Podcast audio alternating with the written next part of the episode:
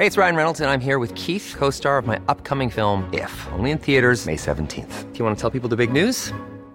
All right, I'll do it. Sign up now and you'll get unlimited for $15 a month in six months of Paramount Plus Essential Plan on us. Mintmobile.com slash switch. Upfront payment of $45 equivalent to $15 per month. Unlimited over 40 gigabytes per month. Face lower speeds. Videos at 480p. Active Mint customers by 531.24 get six months of Paramount Plus Essential Plan. Auto renews after six months. Offer ends May 31st, 2024. Separate Paramount Plus registration required. Terms and conditions apply if rated PG. There's never been a faster or easier way to start your weight loss journey than with PlushCare. PlushCare accepts most insurance plans and gives you online access to board-certified physicians who can prescribe FDA-approved weight loss medications like Wegovy and Zepbound for those who qualify. Take charge of your health and speak with a board-certified physician about a weight loss plan that's right for you. Get started today at plushcare.com slash weight loss. That's plushcare.com slash weight loss. plushcare.com slash weight loss.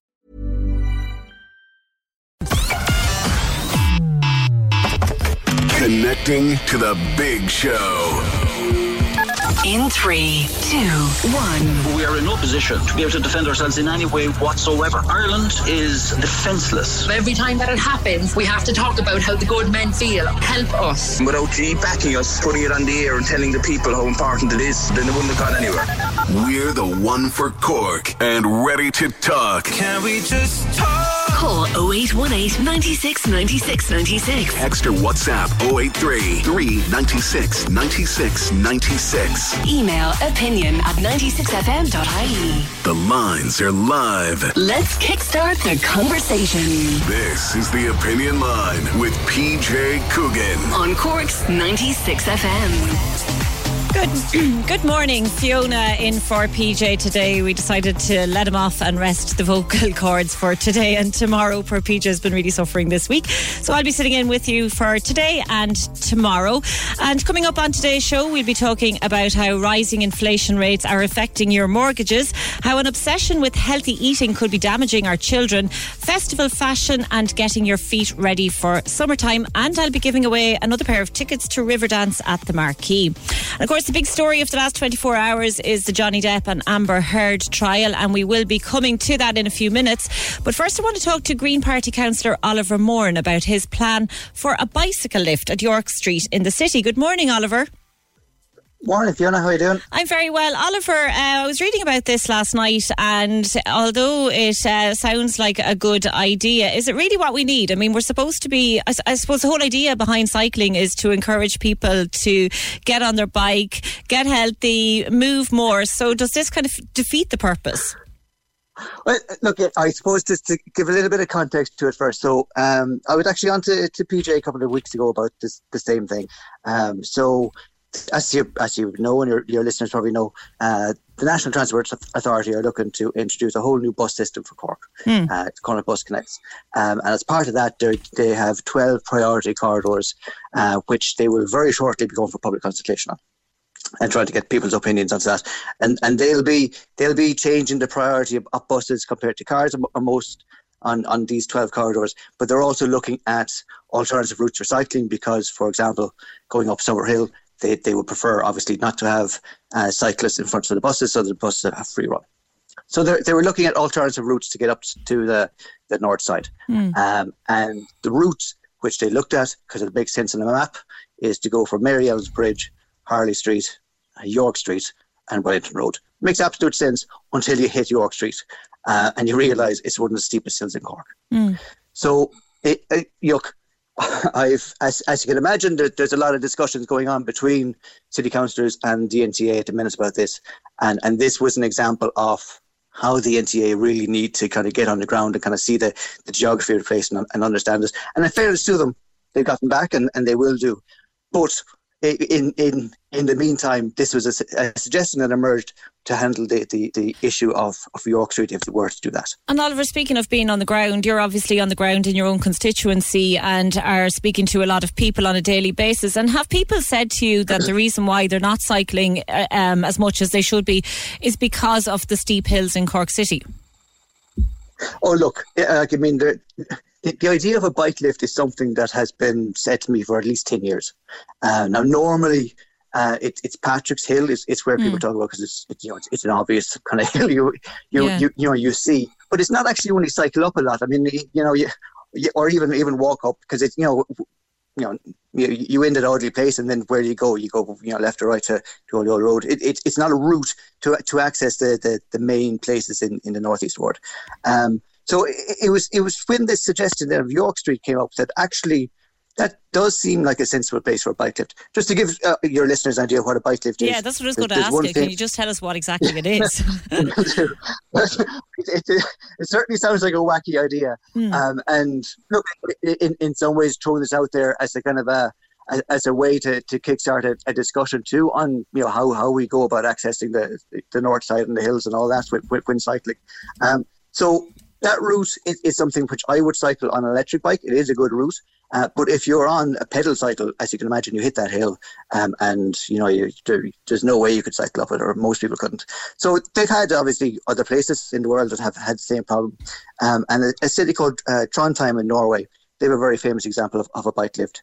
Um, and have you and used that bike lift in Norway? No, I haven't, but I've seen I've seen videos. I would love to. Yeah, but I've seen I've seen videos of it, um, and it, it runs alongside of the road. It's um it's you, you, you, start off at the bottom. You put your, your foot into into a kind of a, a holster. Uh, originally, it's coin operated. Now it's it's, it's free. You just you push a button, and and it pushes you up up the hill using your while you're still sitting on, on the um on the bike. Now, there's other examples too in France and, and, and Japan, where you you step off your bike, you put your bike into a kind of a sort of a, a grip and, mm. and it, it pushes the bike up while, while you walk alongside it. So it makes it easier to push it up the hill. Someone um, wants to know, so, Oliver, does this mean that the problem of cyclists holding up traffic in Summerhill North would be solved too then as, as a result of this bike lift?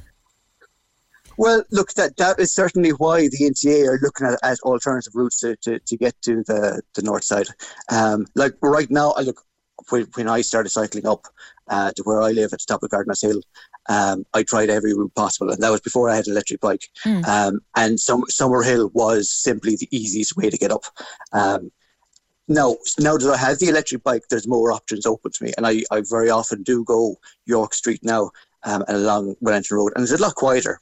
And you know that, that has benefits for motorists, it has benefits for public transport, which the NTA is looking at. It has benefits for, for, for cyclists as well. Um, so you know, being able to open up these alternative routes there's benefits for everyone in them. I remember when they launched the electric bikes here in Cork, and I joined the then uh, Lord Mayor was Tony Fitzgerald um, on a on a cycle up Patrick's Hill on the electric bikes. How you have one yourself, and you said that it's good. Are many people using them? Like, are they expensive? Have people bought into the whole idea of electric bikes? It's it's it's certainly it's it's ballooning, right? Um, like COVID would have would have you know injected a lot of interest uh, into bicycles, but, but electric bikes too. They kind of just, just hit it at a peak there. Um, and look, you'd see they're proliferating around the city, particularly around around you know delivery drivers and delivery cyclists.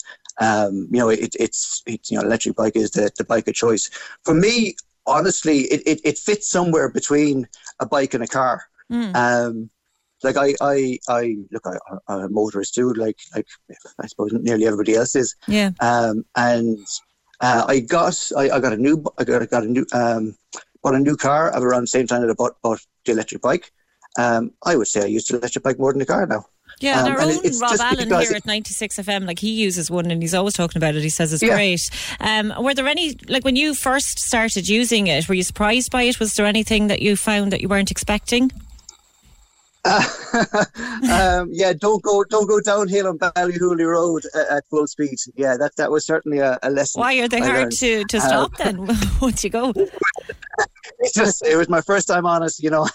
it was quite a surprise just how fast you can go. Um, so look, it, it, don't tell me there was a crash at the end of the hill, was there? I, I, had to take some invasive manoeuvres anyway, but I, you know, luckily there, there was nobody else involved, only only my dignity. Um, but look, it it it it's it takes a little bit of kind of getting used to in terms of look, it's it's cycling a bicycle, but mm. you have that extra you have that extra oomph uh, for when you want to go uphill. Um, and it, it's getting used to kind of you know when you want to apply that because you know on the bikes there's kind of there's settings to say how much how much Mm. energy you want to put in.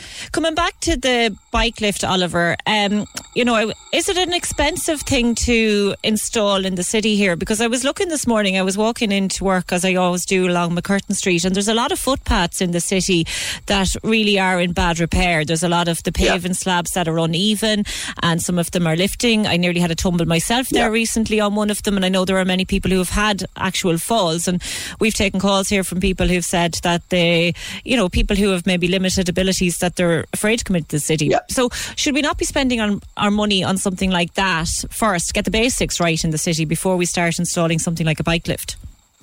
Yeah, look, a good question, and look, people always ask this question. For an awful lot of what local authorities in Ireland can do is determined by what funding opportunities there are there from from from central government. So this suggestion of, of a bike lift, and look, it, it's a suggestion at this stage. It's it's it's you know the NTA have said you know that they would be interested in ha- having people using York, York Street for cycling, and they'll put this into the mix as part of that. So the, the, the context of this is that there is money here now as part of Bus Connects for cycling and for public transport.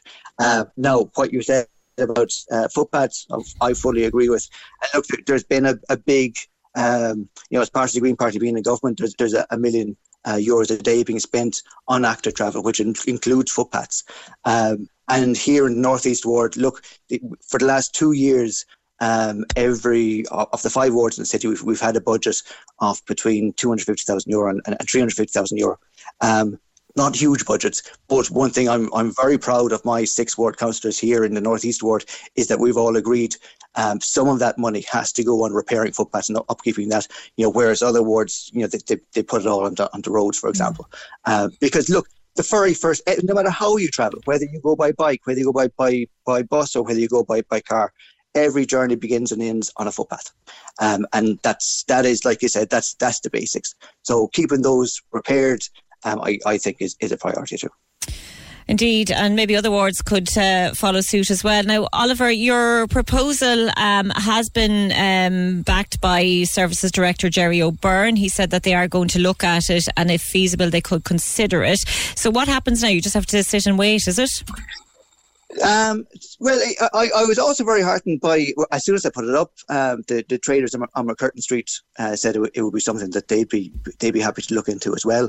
Um, I mean, it's it's great to have that kind of support because the the example from Norway, um, like it, it, it serves an awful lot of purposes. One, it's for for it has its practical purpose of people getting up and down the hill uh, that it that it's on, uh, but also it's become a tourist attraction in its own right, um, and and I, I think it would be kind of it would really fit in the kind of the, the mix of things that there are around MacCurtain Street, you know, uh, from from that perspective.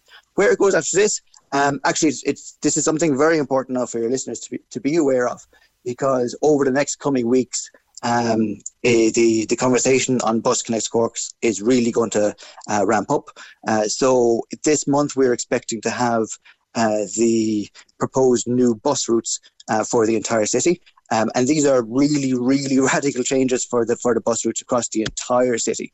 Um, so no matter how you travel by public transport in the city, you, you, you should be conscious that there's proposals to change basically every route. Um, and then uh, uh, pretty much alongside that, at the same time, also in the next couple of weeks, there will be the first uh, proposals for what to do around these 12 priority corridors in the city. Um, so the idea with these is to uh, in a lot of cases, reallocating the, the road space that's there in order to give uh, uh, public transport priority over other over other traffic, um, and, and ways of doing that. Um, Okay. And look, that's that's that's going to be a, a conversation over the next six months. And in fairness to the NTA, they, they they've suggested that they will be organising uh, community forums along all these routes, so the residents uh, can have their input, and that that conversation is going to be happening over the next six months. And so, Oliver, if people do want to make an input into that, what do they do? What like is there a place where they need to go to make their opinions known? I'd say right now, um, if anyone's interested, go, go Google Bus Connects Cork. Uh, and there's there's a, a web page with, with all of the, the current information on there about these 12 priority corridors, uh, a map of of the currently suggested uh, updated bus routes.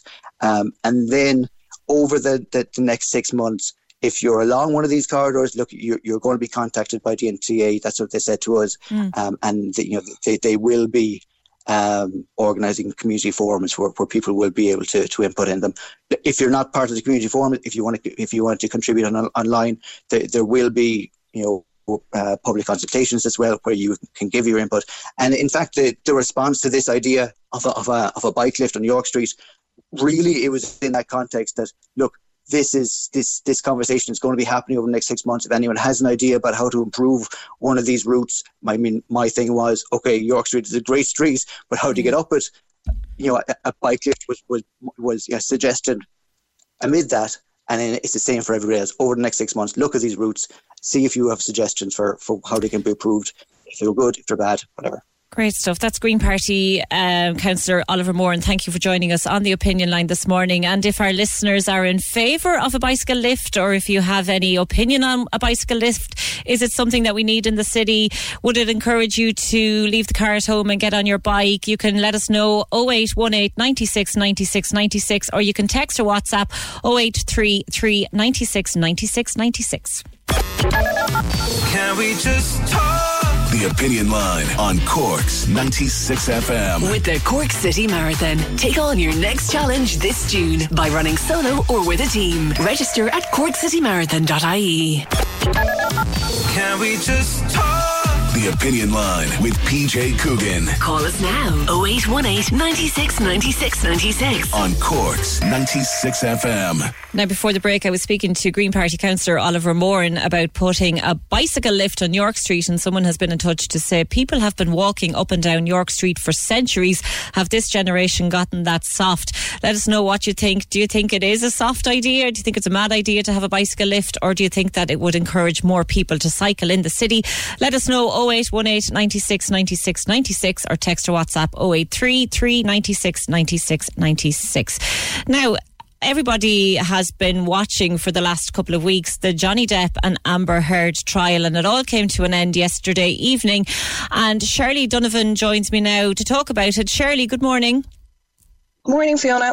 Shirley, six weeks of evidence and 13 hours of jury deliberation. It had everybody gripped in the country. What do you think it was about this trial that had everyone so gripped? I think probably because it was really played out on a public forum. I mean, obviously, going back to 2018, Johnny Depp and Amber Heard had a libel trial in the UK, but because of the, the court laws in the UK, this trial wasn't broadcast to the public. But obviously, in America, it's you know, court TV is a very big thing over there. So this was played out very much in public and online and on social media and it was being it was a you know it was a full stream you know live from the courtroom Mm. every day and i think that's what kind of hooked people into it as well And people were very divided. You were either Team Depp or Team Heard, weren't you? It was like, it was, especially on social media, there was a, a huge divide amongst people. Yeah i mean there's a lot of there's a lot of argument and a lot of conflict, particularly on Twitter, where you'd have a lot of these kind of um, civil journalists, you know, people who take it upon themselves to kind of follow the story and report on it, but aren't affiliated to any kind of uh, news agency. So. You had an awful lot of conflict and argument going on, and I suppose, look, it's only natural, um, given the fact that it was a case that had domestic violence, sexual Mm. assault, you know, um, um, addiction. You know, it had everything that would cause a lot of uh, stir up a lot of drama online as well. You know.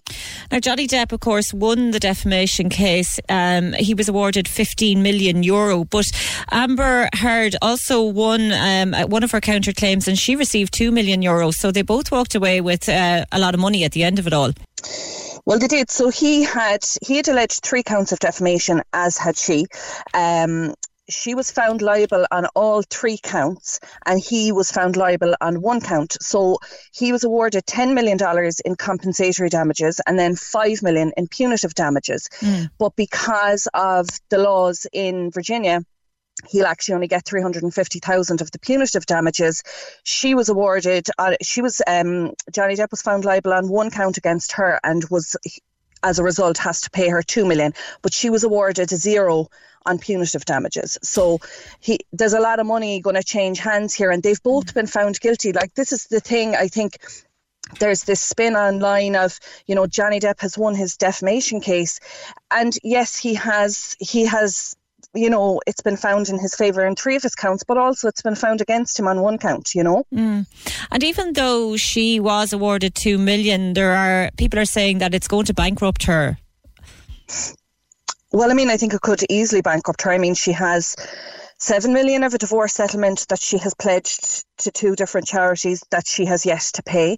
Um, she doesn't have any career as such anymore. Um, I think she's going to find it very difficult to get work. Mm. Um, so coming up with two million is is you know, are coming up with the money to pay him. I mean, he's obviously probably going to knock the two million off her full settlement, but this 100% is going to put her in a very, very um, vulnerable financial position. Yeah, like they've both said that their careers are going to be damaged after this. Um, and, you know, without contradicting the court findings, her career especially is over, isn't it? her career is over, I would say. I would think. Now, there are rumours that she is doing a sort of a tell all interview with an American news agency. So right. obviously the price on that is going to be very high if, if that is true. Um, but I can't see how his career is going to be mm. Um, anything but stellar after this because obviously really? his his I, I th- listen. He's been on the stage in the Royal Albert Hall the last couple of nights to standing ovations and crowds cheering. So I think, you know, I think he'll be. Any director will be looking to sign him up to a project. I think it's it's it's kind of one of these it's almost the unfairness of it. Mm. it. It doesn't matter whose side you're on. There's no winners here, but I think the way it's played out online, he's just garnered massive, massive support. But even though he has, you know, there is, um, he, he claimed victory in this in this case. Um, do you know? Th- do you think that there will be a stigma attached to him, and that directors may not want to have anything to do with him after this? I think in in the kind of community in Hollywood, I think a lot of directors who've worked with him or had dealings with him previously, that's what they'll be going on. I think this was almost like a media circus mm. um, that I think a lot of people, I, I can't, uh, to be honest, I think somebody is going to sign him up because I think he's going to fill the cinemas. He's done with Pirates of the Caribbean, he's done with the Fantastic Beasts franchise. That's mm. never going to come about. But somebody's going to sign him up for something. Yeah. And mark my words, he'll be he will fill a cinema because just alone, I think like this is the toxic element of it and how it played out online. People will go to the cinema and buy a ticket just to support him to prove the point. Mm. Do you know what I mean? I, and I think, you know, look, as I've said before, like there's no winners. This was an abusive relationship on both sides. They were mm. both physically abusive to each other. So at the end of the day, you you are looking at this and you're sort of going, okay, who's less guilty? Yeah. Who's less, you know, it, it was a very, I think people had to confront a lot of that of like, you know, who do I believe? I want to believe her, but I really like him. And that's kind of how it played out online. For a lot of people, whether they believed him or not, they really liked him. Yeah. And was... she became she became a very unlikable character and was portrayed as a very unlikable character. But that doesn't make her a liar. That doesn't make her mm you know, not you know, not a victim. It just means that she's an unlikable person. I mean, the trial itself, you're talking about, you know, TV shows and films and stuff. It, it played out like a, a, drama, a TV drama, didn't it, over the last couple of weeks? And I suppose American courts are very different from the courts that we have here. We were able to watch all of the drama unfold over the last couple of weeks. Um, and you, you, were talking about what made this so appealing for yourself watching it, Shirley. Uh, you know, what was it about the whole case that appealed to you?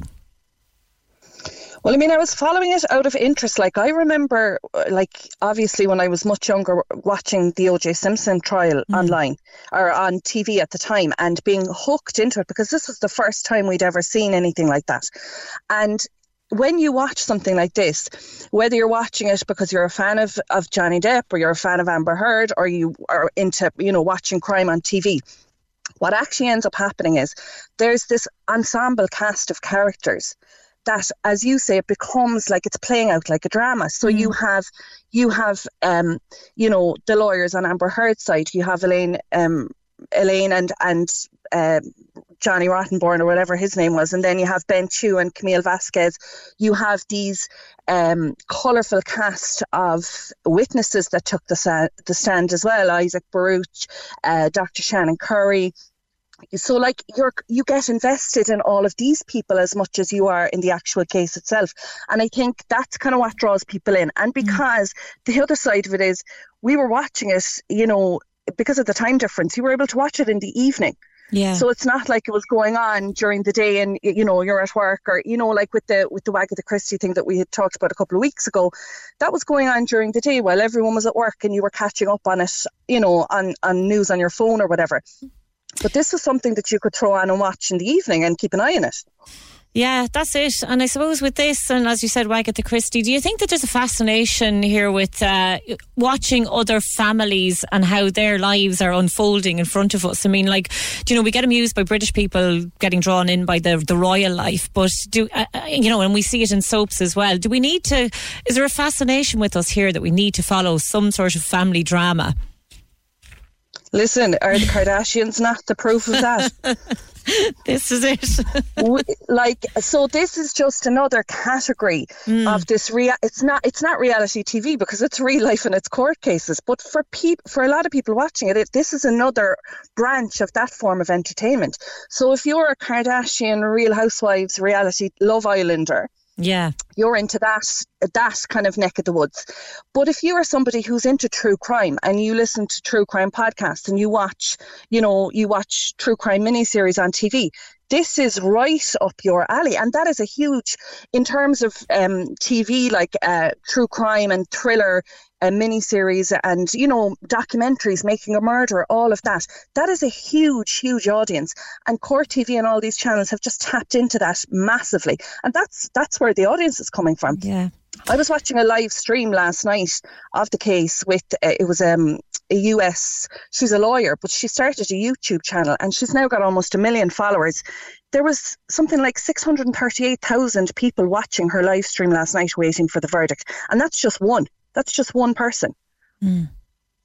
You know, so yeah. I think when you look at it like this, the, the, this case has had more social media interactions in the last six weeks online than COVID, than the situation in the Ukraine, than Elon Musk buying Twitter. Like this has been crazy, the main thing.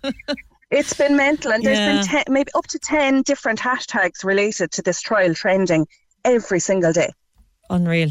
Shirley, thank you so much for joining us on the opinion line this morning. We'll wait for the next big case now to grip us all. Um, and of course, if anybody has been affected by any of the, the Amber Heard and Johnny Depp trial, uh, you can always contact Women's Aid 1 800 341 900, and that phone line is operational 24 7. Men's Aid Ireland is 01 554 3811, and that's open Monday to Friday, 9 a.m. to 5 p.m or you can talk to the guards or your GP.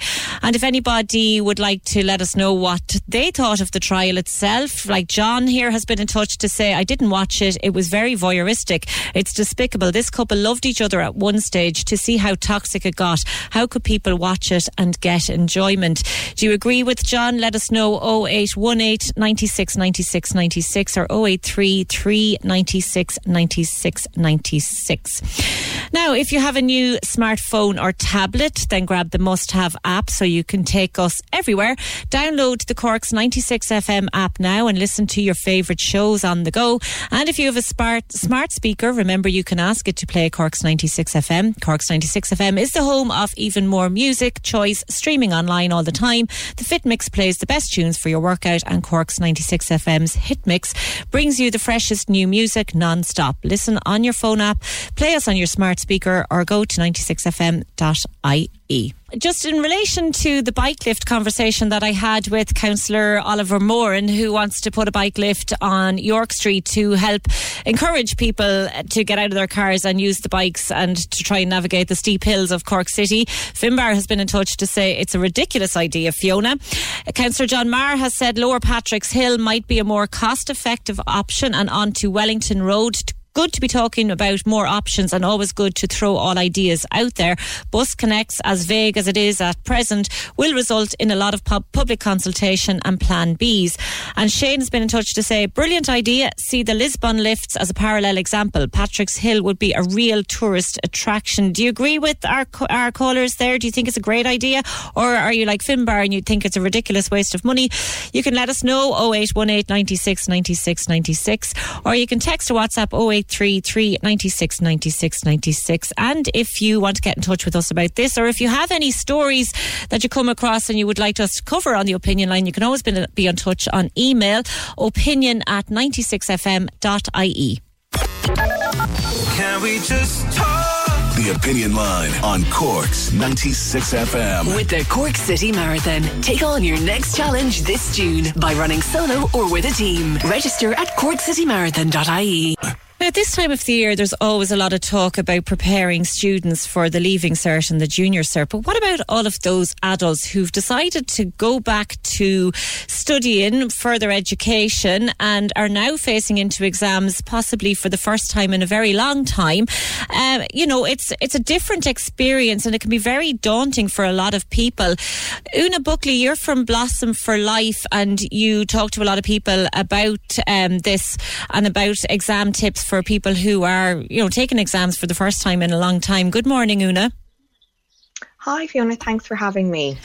Una, for, for somebody who has, you know, they've they completed their education, they got into the workforce, but they've decided now that they want to upskill or they want to improve on their qualifications and they've decided to go back to studying and they're facing into exams now.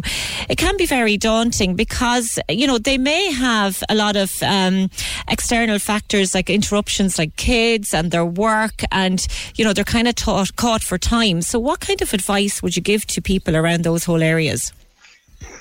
Yeah, well, I suppose initially um, there, there's a lot of exam tips and strategies for, I suppose, all age groups. So it mm. doesn't necessarily matter what, let's say, box you fall into. So myself, I'm a dyslexic assessor and specialist. So we primarily work with students of all ages with, with different learning differences. So that brings extra challenges as well for, you know, adult learners that maybe are returning to education that also have a different way of learning. I suppose some common things to look out for really when you're, you know, building up or preparing for exams exams or preparing for, you know, any let's say last minute hand-ins that are, are kind of due around now mm. is obviously unfortunately it's remembering the material, but then often getting the overwhelm and the anxiousness, you know, that doubt of do you actually know it? Can you then produce it in an exam setting where obviously there's time pressure and other factors involved? And then noticing often in the few days prior of material that you've covered and then actually getting kind of like let's say these brain fogs or, or issues with actually producing it then on the day. So it's you know knowing you you kind of know the know the material already, yeah. but then having that you know sudden moment where you're like, oh my god, I can't really remember. So I suppose we would split it generally into into four main cohorts to to help all students really. If there's you know leaving cert or junior cert um, exams obviously happening, we've loads of secondary school kids at the moment still finishing off their exams. Mm. So the main aim is to work on things a few days prior the day before, the day of, and then after the exam. Okay. So they be your four main cohorts as you build up to things. Obviously, if you're a few months away, you know, we'd work on a different strategy. But as we're looming, let's say maybe ahead of exams or, you know, in the next few days, the aim is to to develop a, as much of a framework the few days before, just the day before, the morning and then afterwards. So maybe we'll we'll talk about the few days before first and, yes, and try please. and come up with some strategies for that.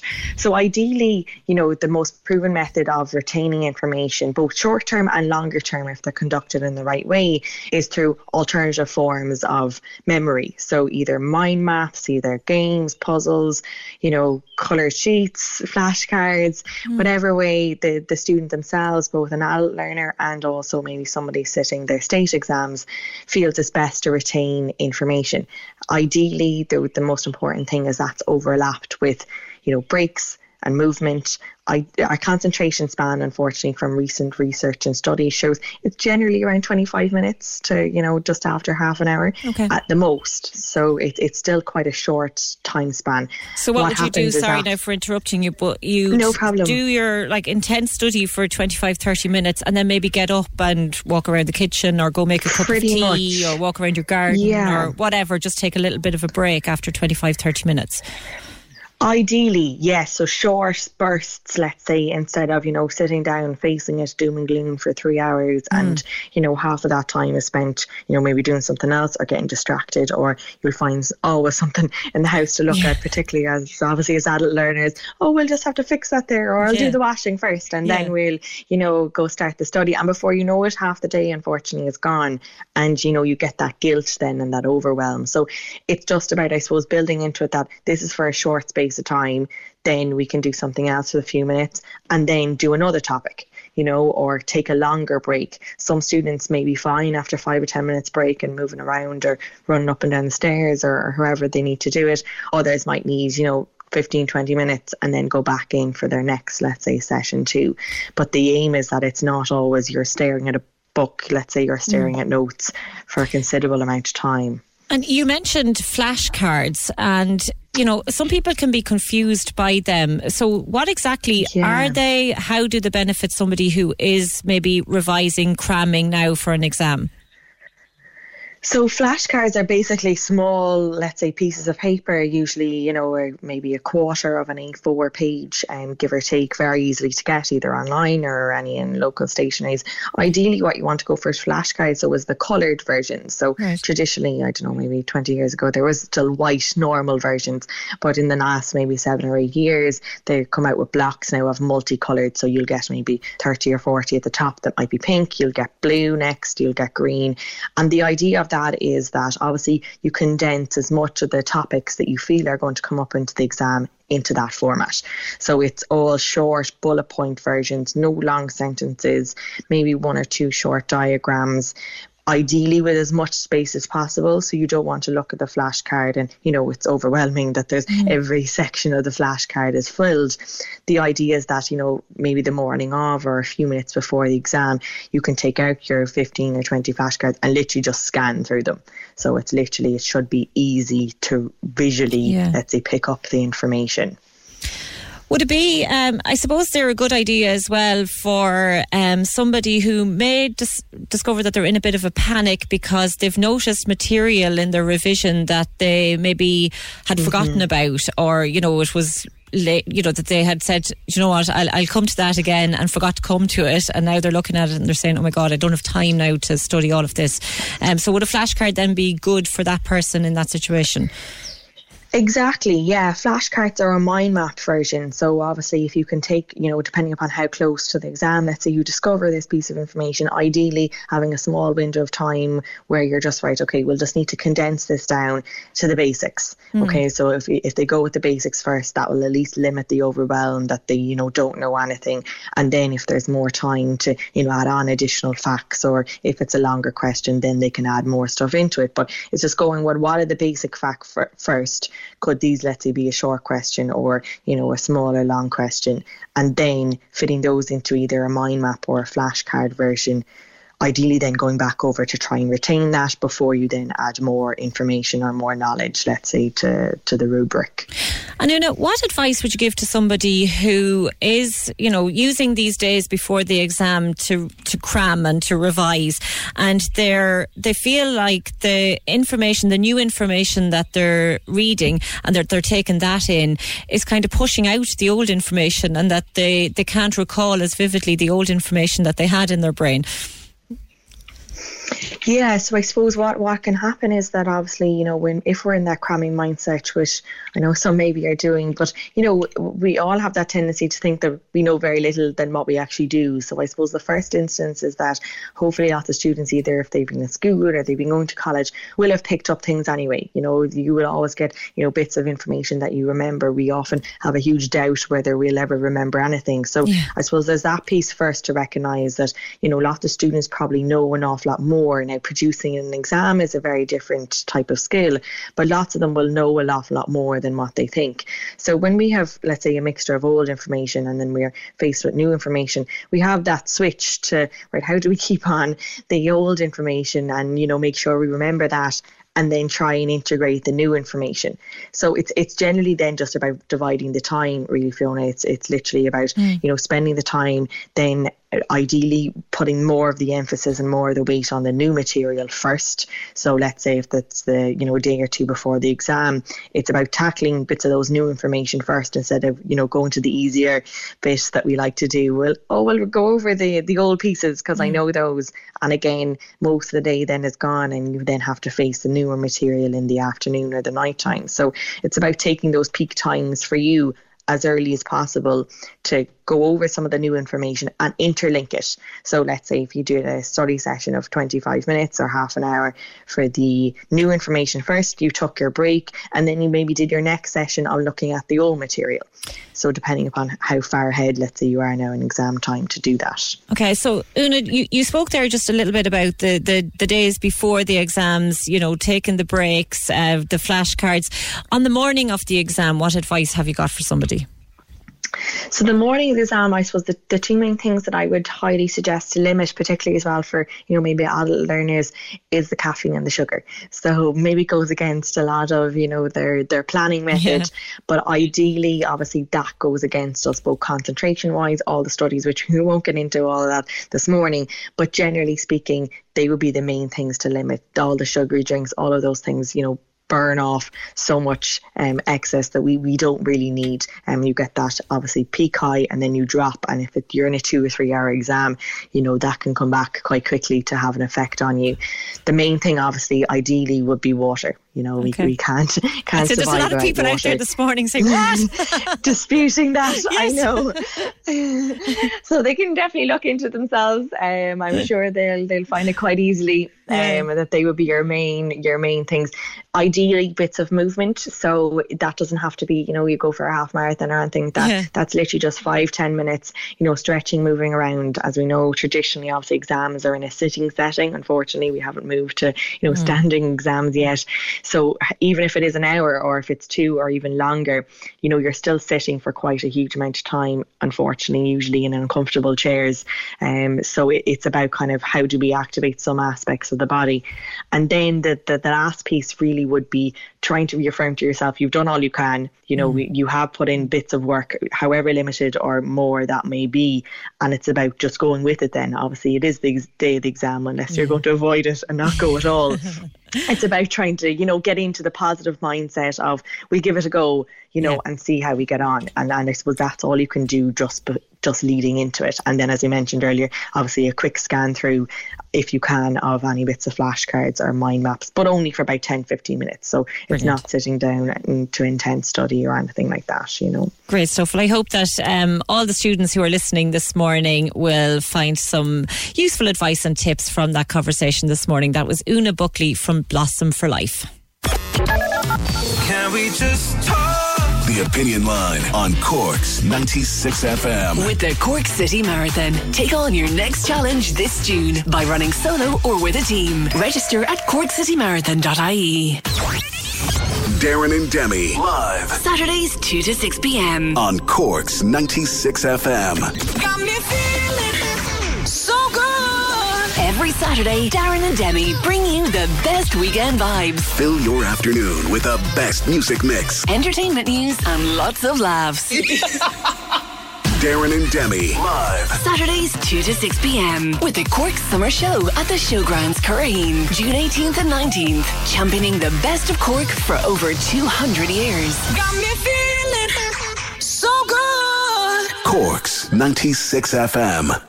Hear all the biggest hits from your favorite festival stars non-stop. Cork's 96 FM's Back Garden Festival is now streaming exclusively online. Listen on our app or go to 96fm.ie. The Back Garden Festival with Harvey Norman and JBL. Your specialist in sound this summer. Cork's 96 FM. The lines are live. And we're ready to talk. Can we just talk? Call 0818 96 96 96. Text or WhatsApp 083 396 96 96. Email opinion at 96fm.ie. The Opinion Line with PJ Coogan. On Cork's 96 FM. Fiona in for PJ this morning and for tomorrow morning as well. Now, over the last couple of weeks here on the opinion line, we have been talking about the COVID bonus payment and how it was delayed uh, getting to a lot of uh, healthcare workers here in Cork. And we were, PJ was speaking yesterday to Public Expenditure Minister Michael McGrath about the situation. And during that conversation, somebody was in touch to say that staff at the Mercy Hospital have received their bonus payment. And another person had been in touch to say it would have been much better to get it back in January instead of now. Uh, following on from that conversation, a listener was in touch to say, I'm so pleased the Mercy staff received their bonus payment. We're still waiting in the South Infirmary. We were told we would get it last month, then this month, but it's never it never came. Now we're told it's going to be next month, seven months, and it's down to who they think should get it. I'm a nurse. Every patient that came in was a potential COVID patient, as some of them were emergencies and weren't swabbed and discovered until after surgery. Remember, this was before vaccines. The bonus now has been tainted, and I agree with your other speaker that in January it would have filled people's oil tanks. Now at the rate it's at, you would be lucky to get a half a tank. Thank you very much to that person for getting in touch and let us know if you have received your bonus or if you were like that other speaker who said it would have been much more beneficial to you back in January or February time. You can let us know on 0818 96 96 96 or you can text or WhatsApp 083 396 96 96. Now, also, as we are talking there about the cost of living going up and the cost of petrol going up, we know that Eurozone inflation is now running at 7.4%, over three times the ECB target, and its highest level since the euro was created over two decades ago. So, what does this mean for mortgage holders? Joey Sheehan is the mortgage coach. Good morning, Joey. Good morning, Fiona. So, Joey, what exactly does this interest rate mean for our uh, mortgages? Like, are we in trouble? Are they going to go up? Are they going to remain where they are? Well, it looks fairly certain at this point, Fiona, that interest rate rates will increase. Philip Lane of the European Central Bank has indicated we could see a quarter percent rise in July and possibly another one again in September. So that's a half percent in the next uh, number of months. And uh, other commentators are saying that you know we could see three quarters, maybe one percent by this time next year. Okay. So that, that that's a total rise potentially of up, up to one percent. Now the implications of this for borrowers is that while you know fixed rates and variable rates with the banks are not linked directly to the European Central Bank rate, tracker rates are, which are, are historic rates, um, mm. which are very low at the moment, typically around one percent.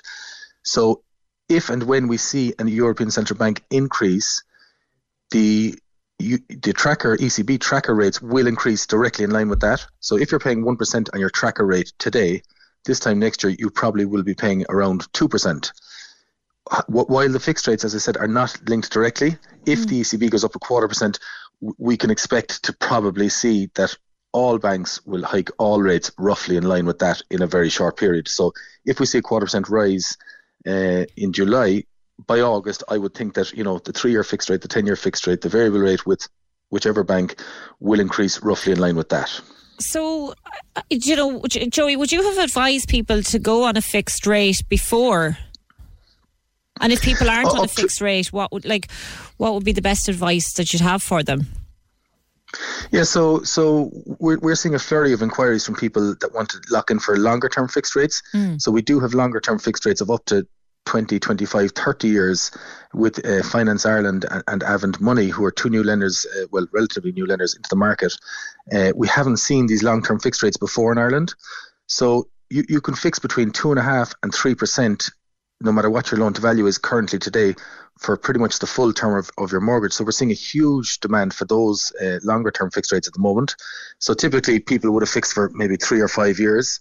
Now, in the last number of months, with all this talk of interest rates increasing, we're seeing people um, uh, look for the longer term fixed rates. Now, the, the, one thing I would say, Fiona, this is mm. important that um, like there's no need for borrowers to panic right now. So what they do have an opportunity, and in my opinion, it's a golden opportunity right now to still fix at exceptional value for longer term fixed rates. So everybody's agreed and accepted that rates will rise. Mm. However, most banks haven't hiked rates yet. So we're seeing a flurry of people uh, switching mostly from Ulster Bank and KBC who are exiting the market, but we're seeing from many other lenders as well. Um, and they're look, looking for to get the value and lock in now. So you know to take a, a, a 20 year fixed of two and a half percent, um, if you've got a you know two or three hundred thousand mortgage, uh, could could be the difference in a lot of uh, a lot of money. I'll just give I'll just give one example on yeah.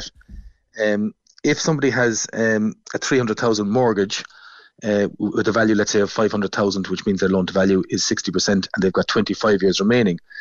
They could be on a standard variable rate today with a bank of 4.5%.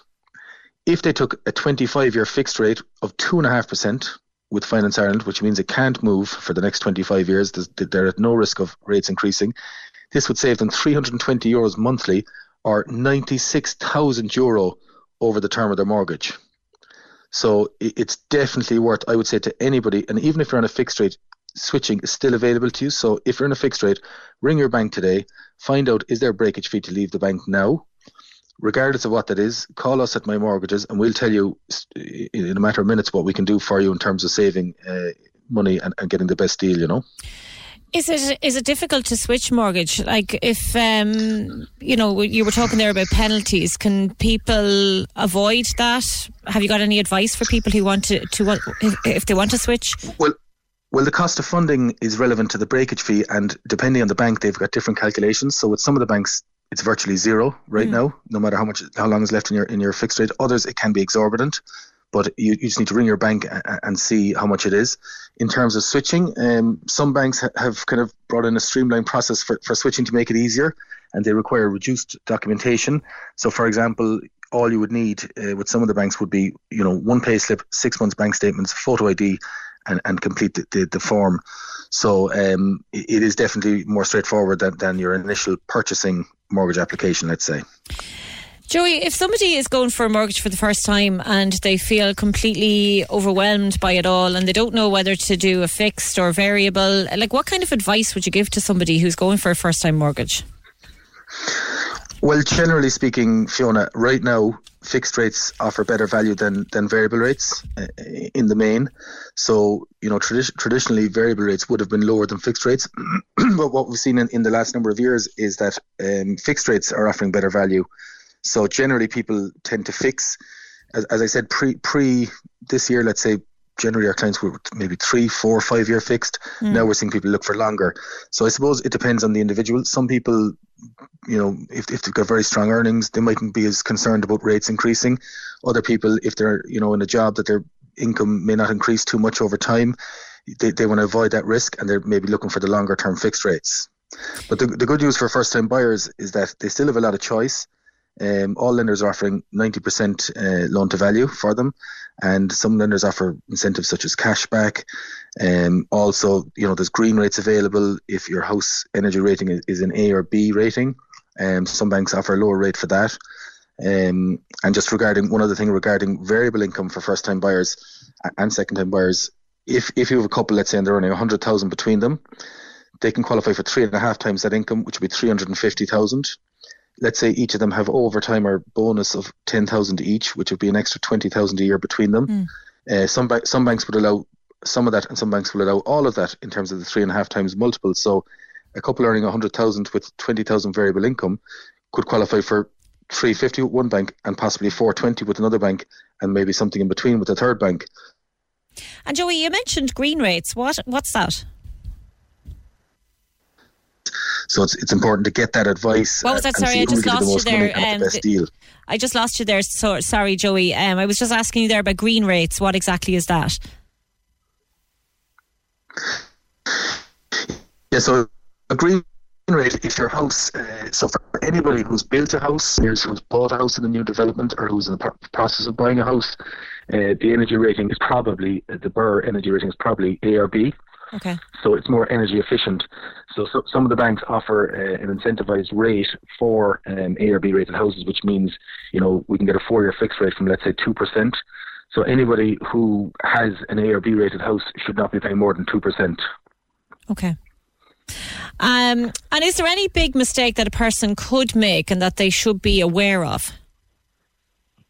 Well, the one thing I would say is that you know taking out a mortgage is the biggest investment of most people's lives, and given the example I gave earlier, it can be the difference of hundred thousand euro depending which bank you go with, depending on rates.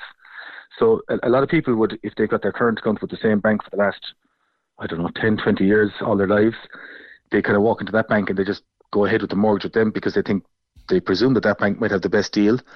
Um, whereas in fact there's, there's up to eight or nine lenders in the market. So what I would say to, to anybody is contact a broker, get get onto us at my mortgages. We'll review the market for you, and the chance the chances of your bank that your current account is with having the best deal is probably one in eight, let's say. So um, we, we would say that we'll shop around for you and get the best deal. And as I say, you know, long term value is key when it can make the difference of 100,000 euro of the life of a mortgage. Joey, somebody wants to know would it be a good idea to check on the mortgage situation a few times a year these days, unless you're locked into a super long fixed rate?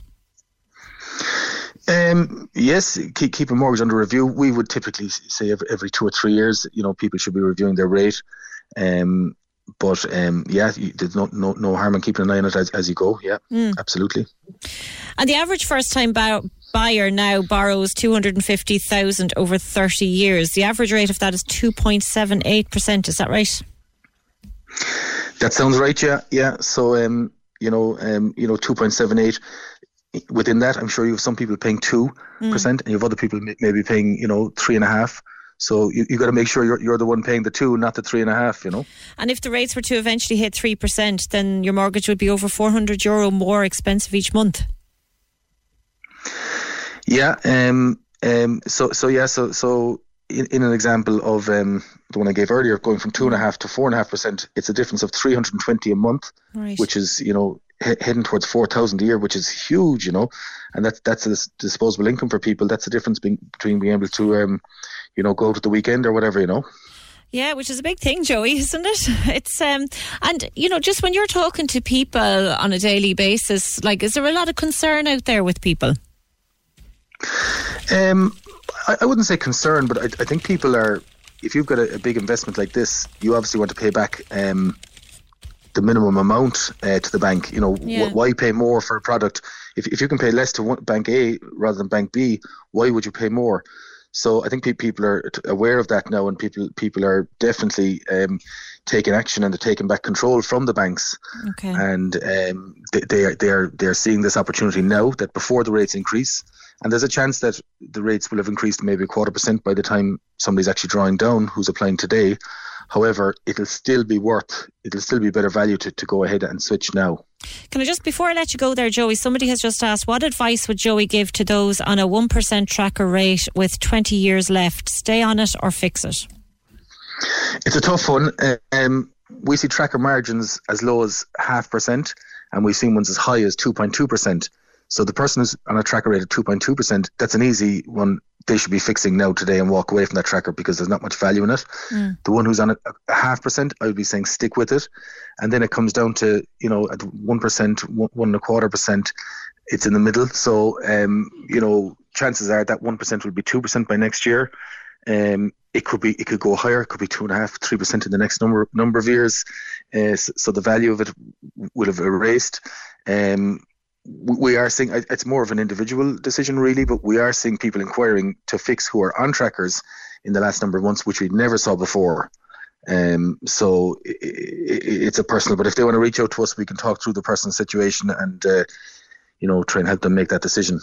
Joey, another person has been in touch here with question for you. I have a mortgage with Ulster Bank, fixed rate expiring in September.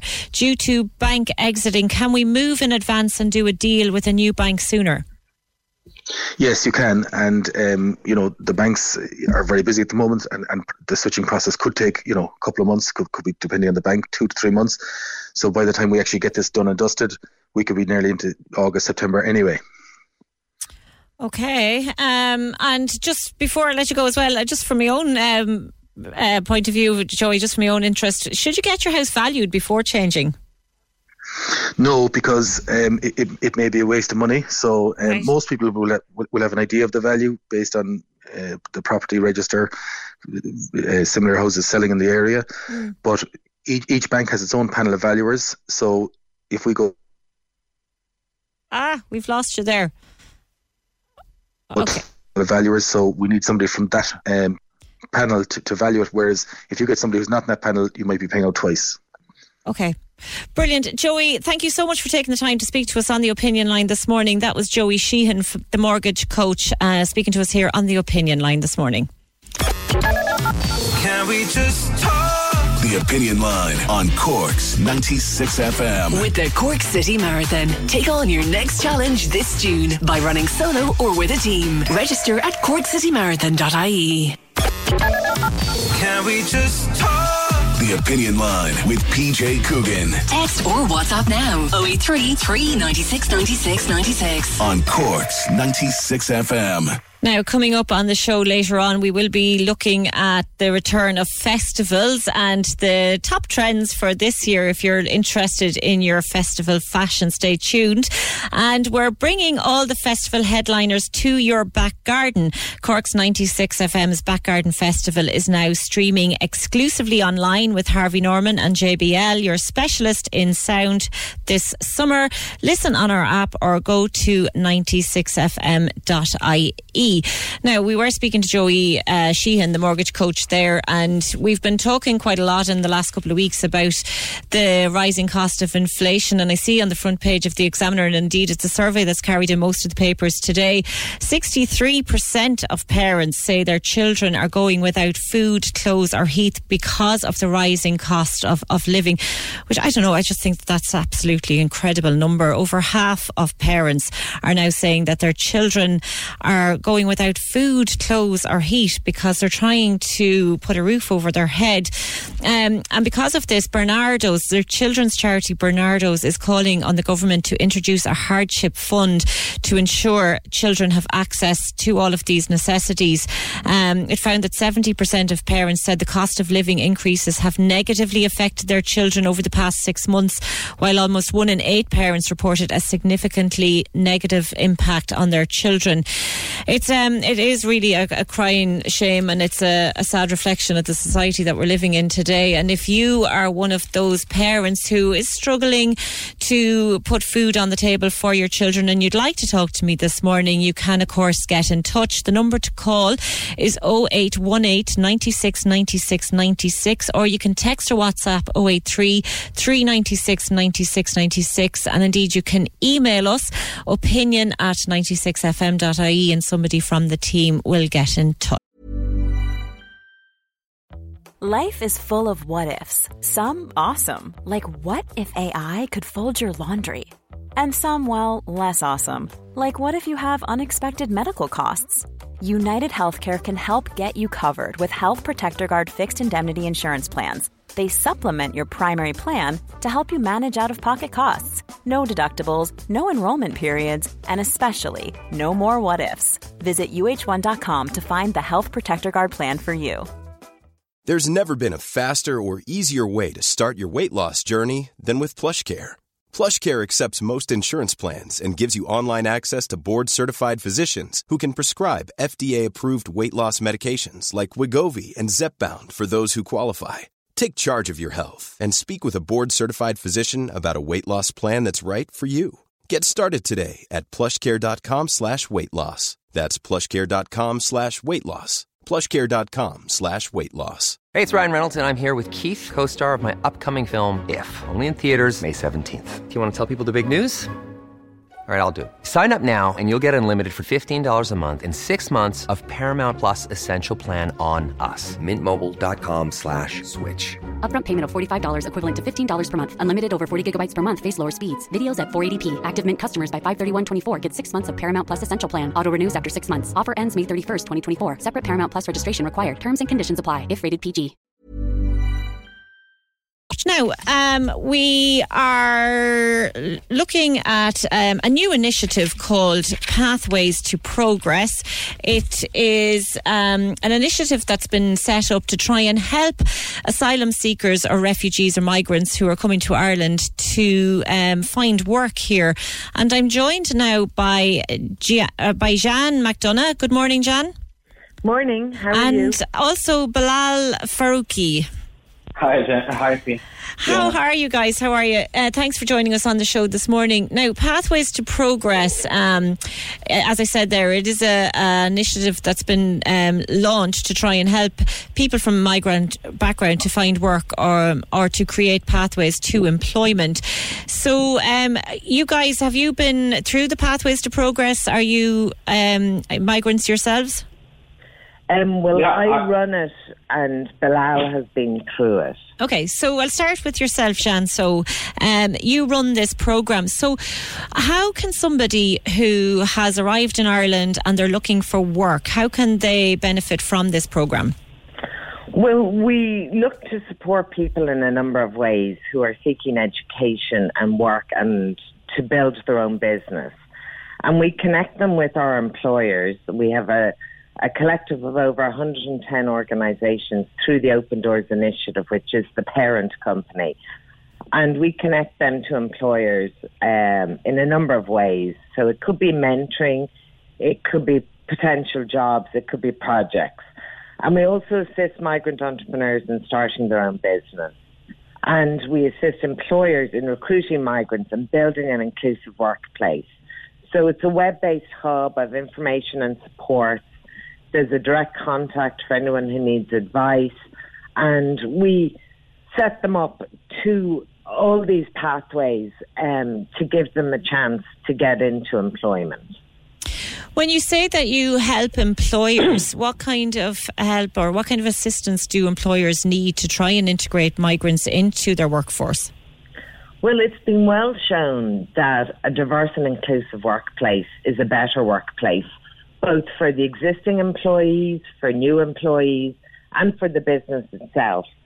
So we help them with their recruitment process to make sure it is diverse, that it is welcoming to people from all sorts of marginalised backgrounds.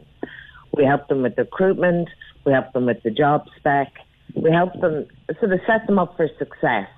And also when the person joins the workplace, sort of educate them in things they need to be aware of, whether it's religious needs, whether it's they're fasting for a particular time in the year, or there could be language barriers, or they could have to apply for a stamp or a permit, and we help them through that process.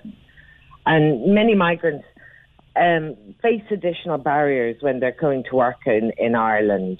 Uh, for example, work culture might be different, and expectations might be different, or language may be a barrier. And also, their education and experience and skills to date may be difficult to transfer into an Irish context. Hmm. You know, for example, references may be in a different language, or there could be gaps in employment for understandable reasons. Okay. And there's also a real problem. There's very significant underemployment amongst migrants in, in Ireland in jobs that suit their skill sets or to help them with career progression. So we try to help with all those different elements. And Bilal, I'll, I'll go to you next. You came to Ireland and you used this Pathways to Progress program to try and help you get into the workforce here. Uh, can I just start? When did you come to Ireland? Yeah, hi Fiona. Uh, so I actually moved to Ireland last year, and I wanted to pursue my higher education. So I thought I should get. Uh, I was looking at universities and countries to move to. Uh, so um, I did find Ireland to be one of the, turning into one of the IT hubs. So I thought this would be a great opportunity to move and uh, uh, you know get some um, uh, professional experience. Um, and I think during my um, one of the courses that I was taking in my university, we had this collaborative part where you could actually meet a real life company and uh, work with them. Um, uh, so that's where I met Jean um, uh, in Open Doors, and um, I got to know a lot about their company during the time I was uh, doing my course. Um, once I graduated, um, I started applying for jobs. And, was it um, difficult to, to find a job? uh, actually, yeah, surprisingly. Even though I have lived in Canada, I was I have a lot of professional background behind me, so I I wasn't really expecting it to um, you know to have such difficulties just in Yeah. the beginning of my career here in Ireland. So um, what happened is that I did a couple of interviews and um, I passed the technical part. That wasn't a problem, but when it came to the actual interview, I it, it wasn't going through. Uh, so after two or three interviews, I actually got in touch with Jean again, and I was like, okay, she does this work, so she might be able to help me and you know sort things out for me. And uh, so I messaged her, and then uh, she was very uh, kind and nice, and she replied back, and she was like, yeah, I'll get an associate uh, to get in touch with you, and I got in touch with one of the associates from Open Doors Initiative. And uh, we did a quick mock interview, and then all of, like right on the spot, she was able to detect a couple of things that I wasn't doing right. so what weren't you doing right? Like, I mean, if um, anybody has arrived over here in Ireland and they are finding it difficult to to get a job, like, what kind of advice would you give to them? What did you, what were you doing wrong? yeah, as uh, Jen explained right now, that there's a huge cultural uh, difference, as, and it, this reflects in uh, workplace as well. Uh, so what happened is that um, the way I was um, approaching the interviews was what I was used to uh, doing in Canada or doing it in Malaysia. I have lived in a lot of multiple countries and worked there. So um, uh, she, uh, there's a specific pattern that we actually have to do or follow when it comes to Irish market. Um, they have a certain uh, uh, expectations and they have a certain rhythm that you have to go with, and that's what I uh, what, that's what I worked on. Uh, that's what the associate from Open Doors actually got me um, you know, to go through that, did a couple of mock interviews, made sure that I got all those uh, ticks, uh, you know, done. And um, uh, surprisingly, like, um, well, I wouldn't say surprisingly, but it worked. Uh, the next interview I had, I followed exactly what they told me, and I landed a job. Congratulations. On, and uh, you're you're obviously getting on really well now, and you're enjoying your your job here in Ireland. I am. I am quite happy. All thanks to Open Doors.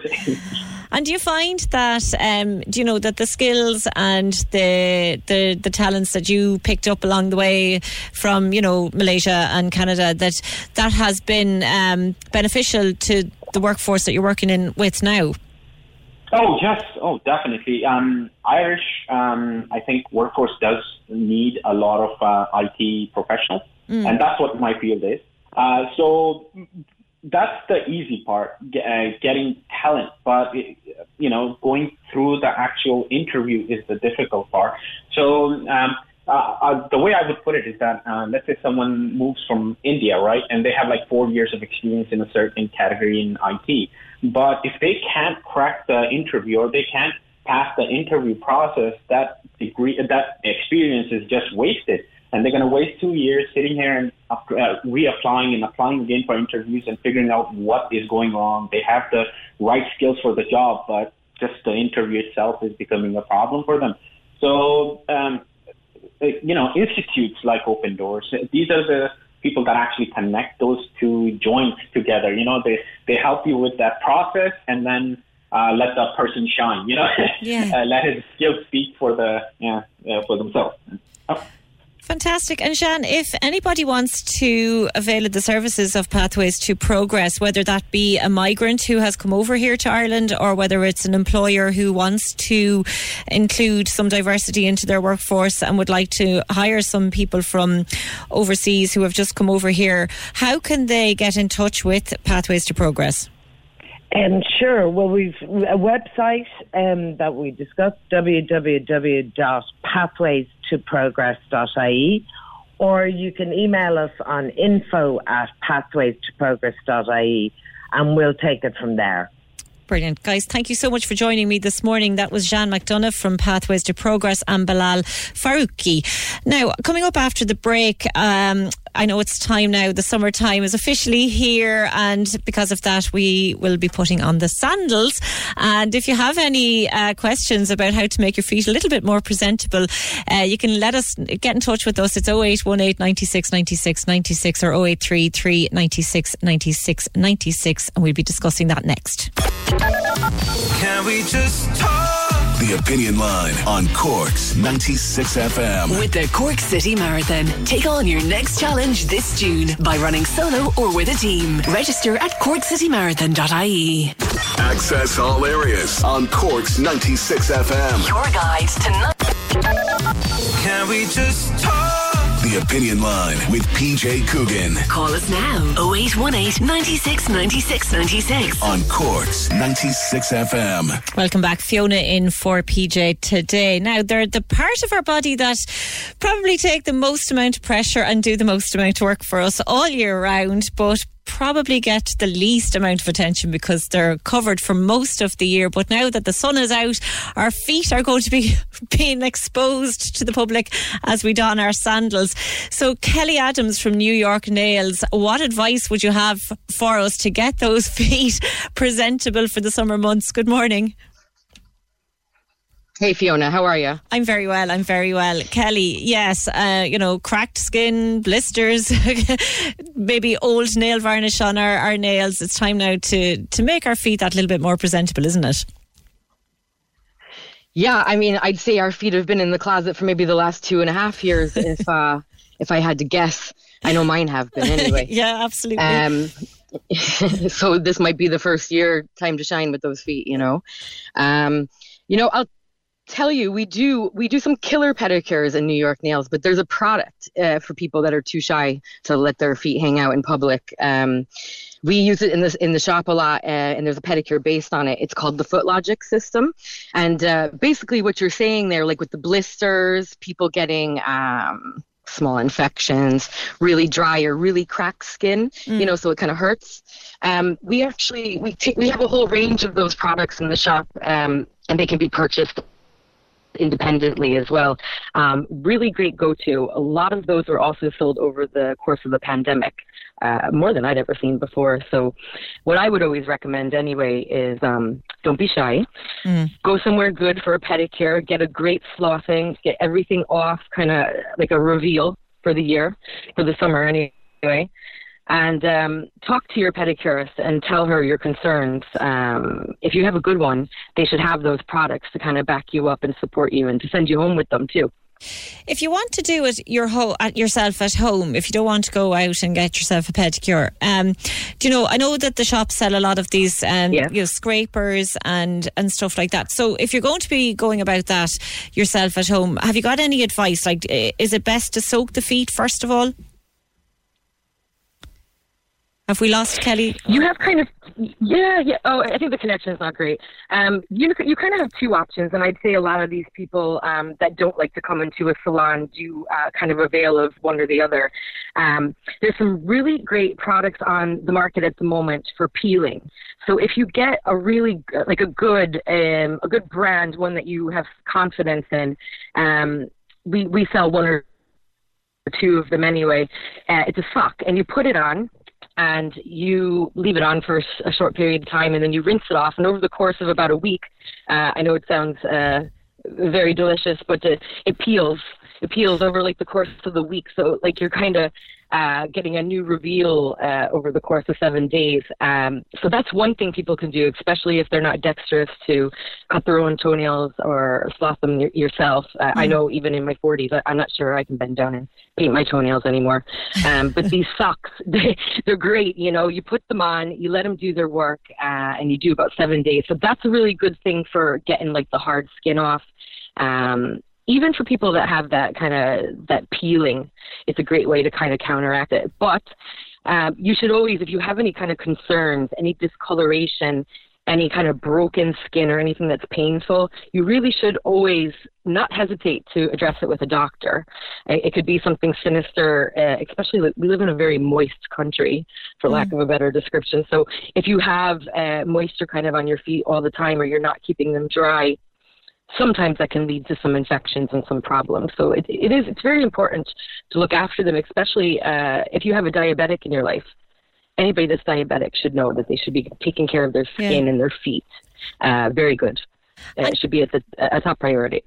Kelly, some people were, you know, their job involves a lot of standing during the day and they may be wearing, you know, heavy socks, heavy duty shoes, um, so their feet sweat a lot in the summer. Um, uh, uh, would, would it be recommended that, that those people, when they do get home, that they put maybe a cooling lotion on their feet? Those can be great relief to some people, especially some of the ladies that come into us, and a couple guys too. Um, these steel-toed boots. Yeah some of them are like made to wear for to, for work, uh, safety shoes or whatever they're called.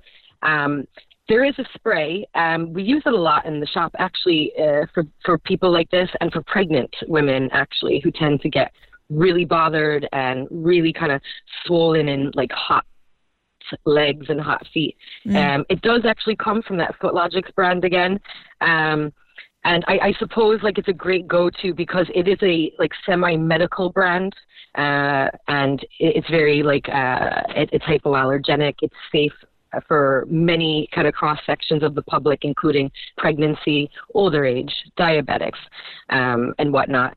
So yes, they do one or two kind of sprays, and they are like a cooling spray, and they tend to kind of relax and moisturize. Uh, and we, we uh, I think we've lost Kelly. We might try and clean up her line a little bit there and get her back because I wanted to ask her about people who may have blisters on their ankles, and particularly at this time because we know that the Cork City Marathon is coming up this weekend, and a lot of people have been doing a lot of training and a lot of running, and um, we know that that can cause a lot of blisters on the feet, and also um, with new shoes. I know that um, you know you could buy a pair of new shoes and you end up then with blisters on your ankles and blisters on your um, on, on the soles of your feet and blisters on your toes. And uh, I'd love to hear from Kelly what we can do about that.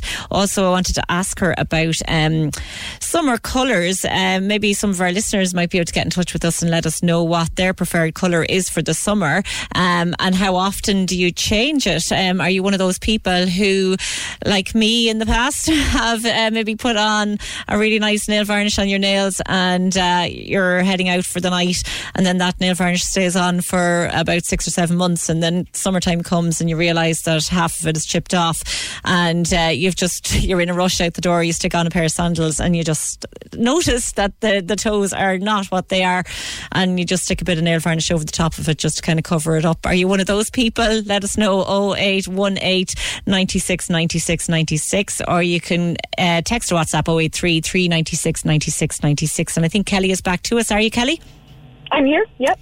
Hello, Kelly. I was just saying there about blisters on the ankle, um, particularly for people who are maybe running a lot. And, you know, we have the City Marathon on in uh, Cork this Sunday. So there's a lot yes. of people who have been training a lot and their feet are maybe in a bit of a state. Oh, I'm sure they will be, and uh, thereafter. Um, you know, blisters are, are something that will come up with the friction of walking, running, uh, being really hard on your feet.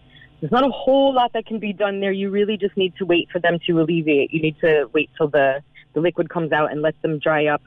Um, those Compeed kind of things you can get are great. Mm. You don't want to do too much skin work or anything like that once you've come off of a marathon. Uh, and anyone doing a marathon will tell you they don't want you near their feet for at least four days. Um, so really what you want to do is keep them clean, dry, moisturized, and a bit of Compeed on them for those blisters. Uh, we were. T- I was talking there as well, Kelly, about um, nail varnish, and um, you know, I, I, was saying that sometimes you know we can be guilty of leaving nail varnish on for months, and then when the summertime comes, we realise that uh, the, the, nail varnish is still there. We just paint over it, but that's probably a, a complete no-no, is it? well, I mean, we see it a lot, but like we're busy people, aren't we? I'm mm. sure you're guilty of it as well. I know. I, am probably, you know, I, we go to take off somebody's polish and it's blue, and oh no, it's red underneath, and oh, you had pink before that that. You know, it's like uh, uh, you know layers. But look, these things happen, uh, and we do things on the fly.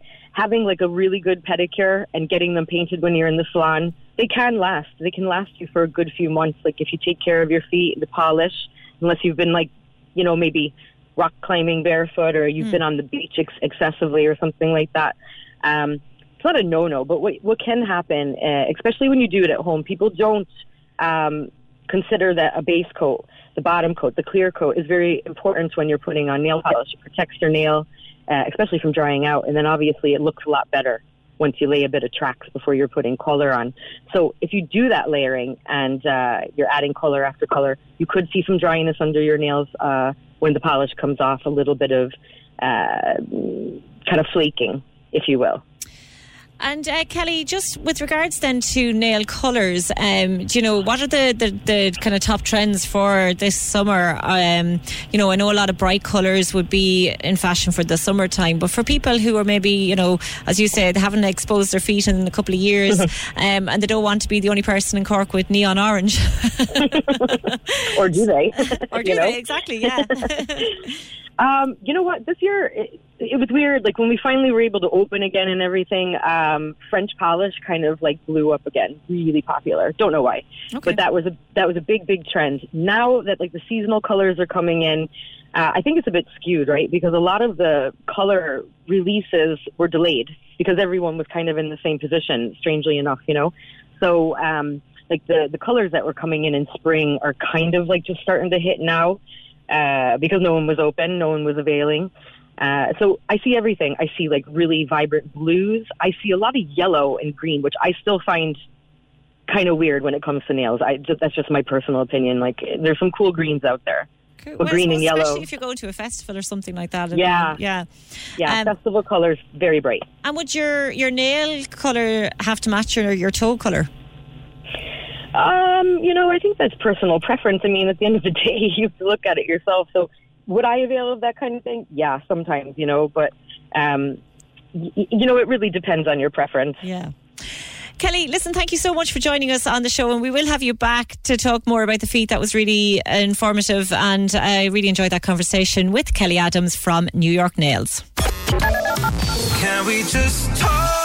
The Opinion Line on Cork's 96 FM. With the Cork City Marathon, take on your next challenge this June by running solo or with a team. Register at corkcitymarathon.ie.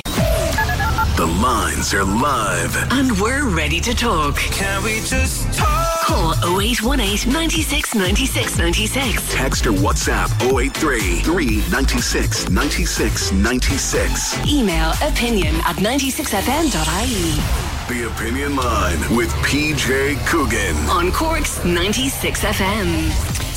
Fiona in for PJ today. Um, just before I get to our next caller, I noticed a thing there this morning. We've spoken a lot on the opinion line about Lyme disease and I see that the HSE have issued a warning about Lyme disease today. Um, they're saying that it is, um, you know, easy to treat if it's diagnosed early. Um, it's a bacterial infection that can be spread by infected ticks. So if anybody is, um, you know, if they're camping over the summertime or if they're out and about in any kind of grassy area and they discover that they have any kind of uh, ticks, make sure that you get rid of them straight away. Um, and if you are noticing any kind of a rash or um, a, a, a, redness around the area where the tick was to, to seek medical advice straight away. Um, so that's just something that came into us today from the HSE um, and to bear in mind, especially if you have children and you're out and about a lot over the summer months. Now, speaking of children, um, we um, have discovered now that, um, you know, as parents, we try to promote healthy eating to our children as much as we can. But, you know, is there a danger that we can overdo it? Orthorexia is a term that's used to describe a focus on only eating healthy foods and an obsession to avoid all toxic meals. Dr. Kilty Oberlin is a disordered eating specialist, and she joins me now to speak about this. Good morning, Dr um, Oberlin. Hi, Fiona. Thanks for having me.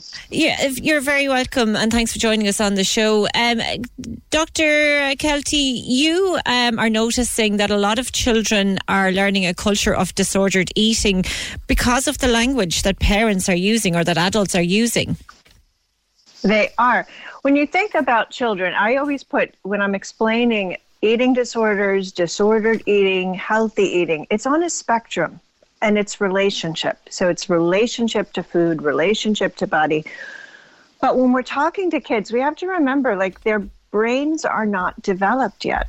So they can't understand those complex word wording about relationships. I mean, even adults are struggling with this because mm.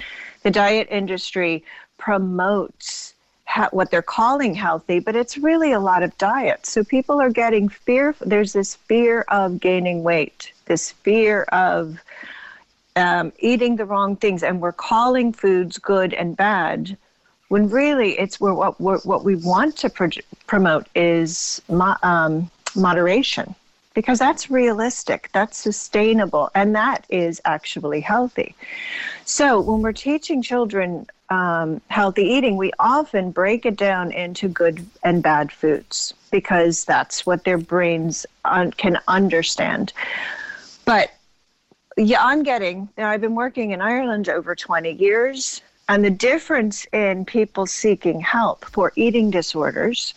Um, so that's where, where they get to that other end of the spectrum, and you listen to where and how it started. I didn't have as many young children seeking help when I first started over here.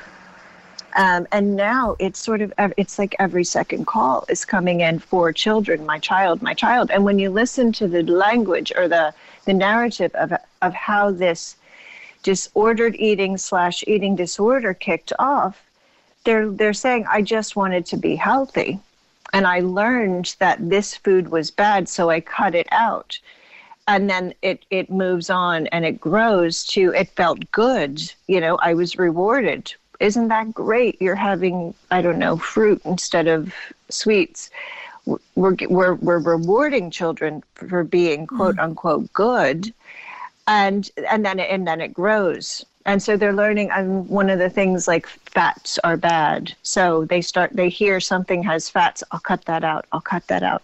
Um, and most importantly as well is that dis- this disordered eating is not just about food. They're learning about how important ideal body size is and they're picking it up when they hear moms dads or people in authority saying oh i was so bad over the weekend. I ha- you know i'm so bad i'm having this chocolate cake or i'll be good tomorrow. And mm. good means exercise. And um, or good means cutting out anything from a meal to you know quote unquote bad foods. And and, and most importantly they're watching adults criticizing their bodies in front of the mirror. I'm calling themselves fat when they're not fat do you think that we throw around those kind of terms um, too easily then in front of our children because you know um, i suppose we're all kind of guilty of saying oh my god i'm after eating that now i can't believe i'm after eating that um, i'm going to be good tomorrow and probably don't even think about it in the way that we should be thinking about it yeah, and we hear it and do it so often. It's like saying, How are you today? I'm fine. Well, it's not really true. And we know that. Um, but we're kind of accepting that with uh, adults between each other. And so it's become normal to criticize our body. Mm-hmm. You know, we don't hear when I'm working with people and they're in the process of getting well and getting healthy and reestablishing a realistic, healthy relationship to food and they're coming in and they're talking and they're saying nobody in my family actually has a healthy relationship to food and that family is no different to most people around because you know most people are criticizing themselves for not getting to the gym like but mm. they're saying i'm bad because i'm not um, so yeah. if we are talking around our children and we want to promote healthy eating it's better are you saying it's better to talk about uh, you know, moderation that it's okay to eat everything as long as it's like in smaller portions, whatever, without or instead of labeling things as a good food and a bad food. Absolutely. And we teach people if when we look and when we when we look at it and we think in terms of what moderation is, it's developing a realistic relationship. So that means that we're saying yes to ourselves sometimes for certain reasons and no to ourselves other times. So we have to learn how to say both yes and no to ourselves and not criticize ourselves for it, but realize you know that's that is actually practicing moderation and acceptance and kindness mm. because over time when we think of critical thinking when we cri- think of criticism it's it's unkind you know so we want our children to learn kindness with others but we also have to teach them to be kind to themselves. So, as people develop more rigid disordered eating and then maybe cross the line into eating disorder, their self dialogue is very critical. They motivate themselves through criticism and fear as opposed to moderate moderation and kindness and and being realistic. I can't be I can't do everything well all the time. Dr. Oberlin, it must be very heartbreaking for you to see children and you know teenagers coming into you with um, you know disordered eating and, and, talking about things like this. Um, you know, because it doesn't seem natural that a child sh- should talk about themselves in this way. So for you to see this all the time, it must be very heartbreaking.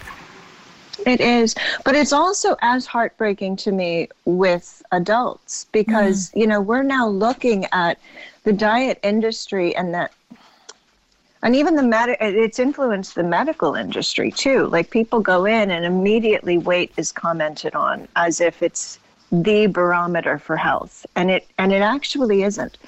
So people are it's it's not just the children it's it's the parents it's the adults and you know we're all kind of we we can't go online without hearing you know how we should be which is therefore means how we're wrong you know? Um, so i think this I, I think it's it's a challenge for all of us. And like so if i'm working with a child i really realize i need to be i'm working with the whole family you know the whole family. Uh, because i also also say if one person begins to struggle and and isn't able to nourish themselves the way the body mm-hmm. needs that compassion and kindness towards the body um, that the whole family develops an eating disorder or disorder because everyone begins to worry and everybody so then everybody becomes self-conscious.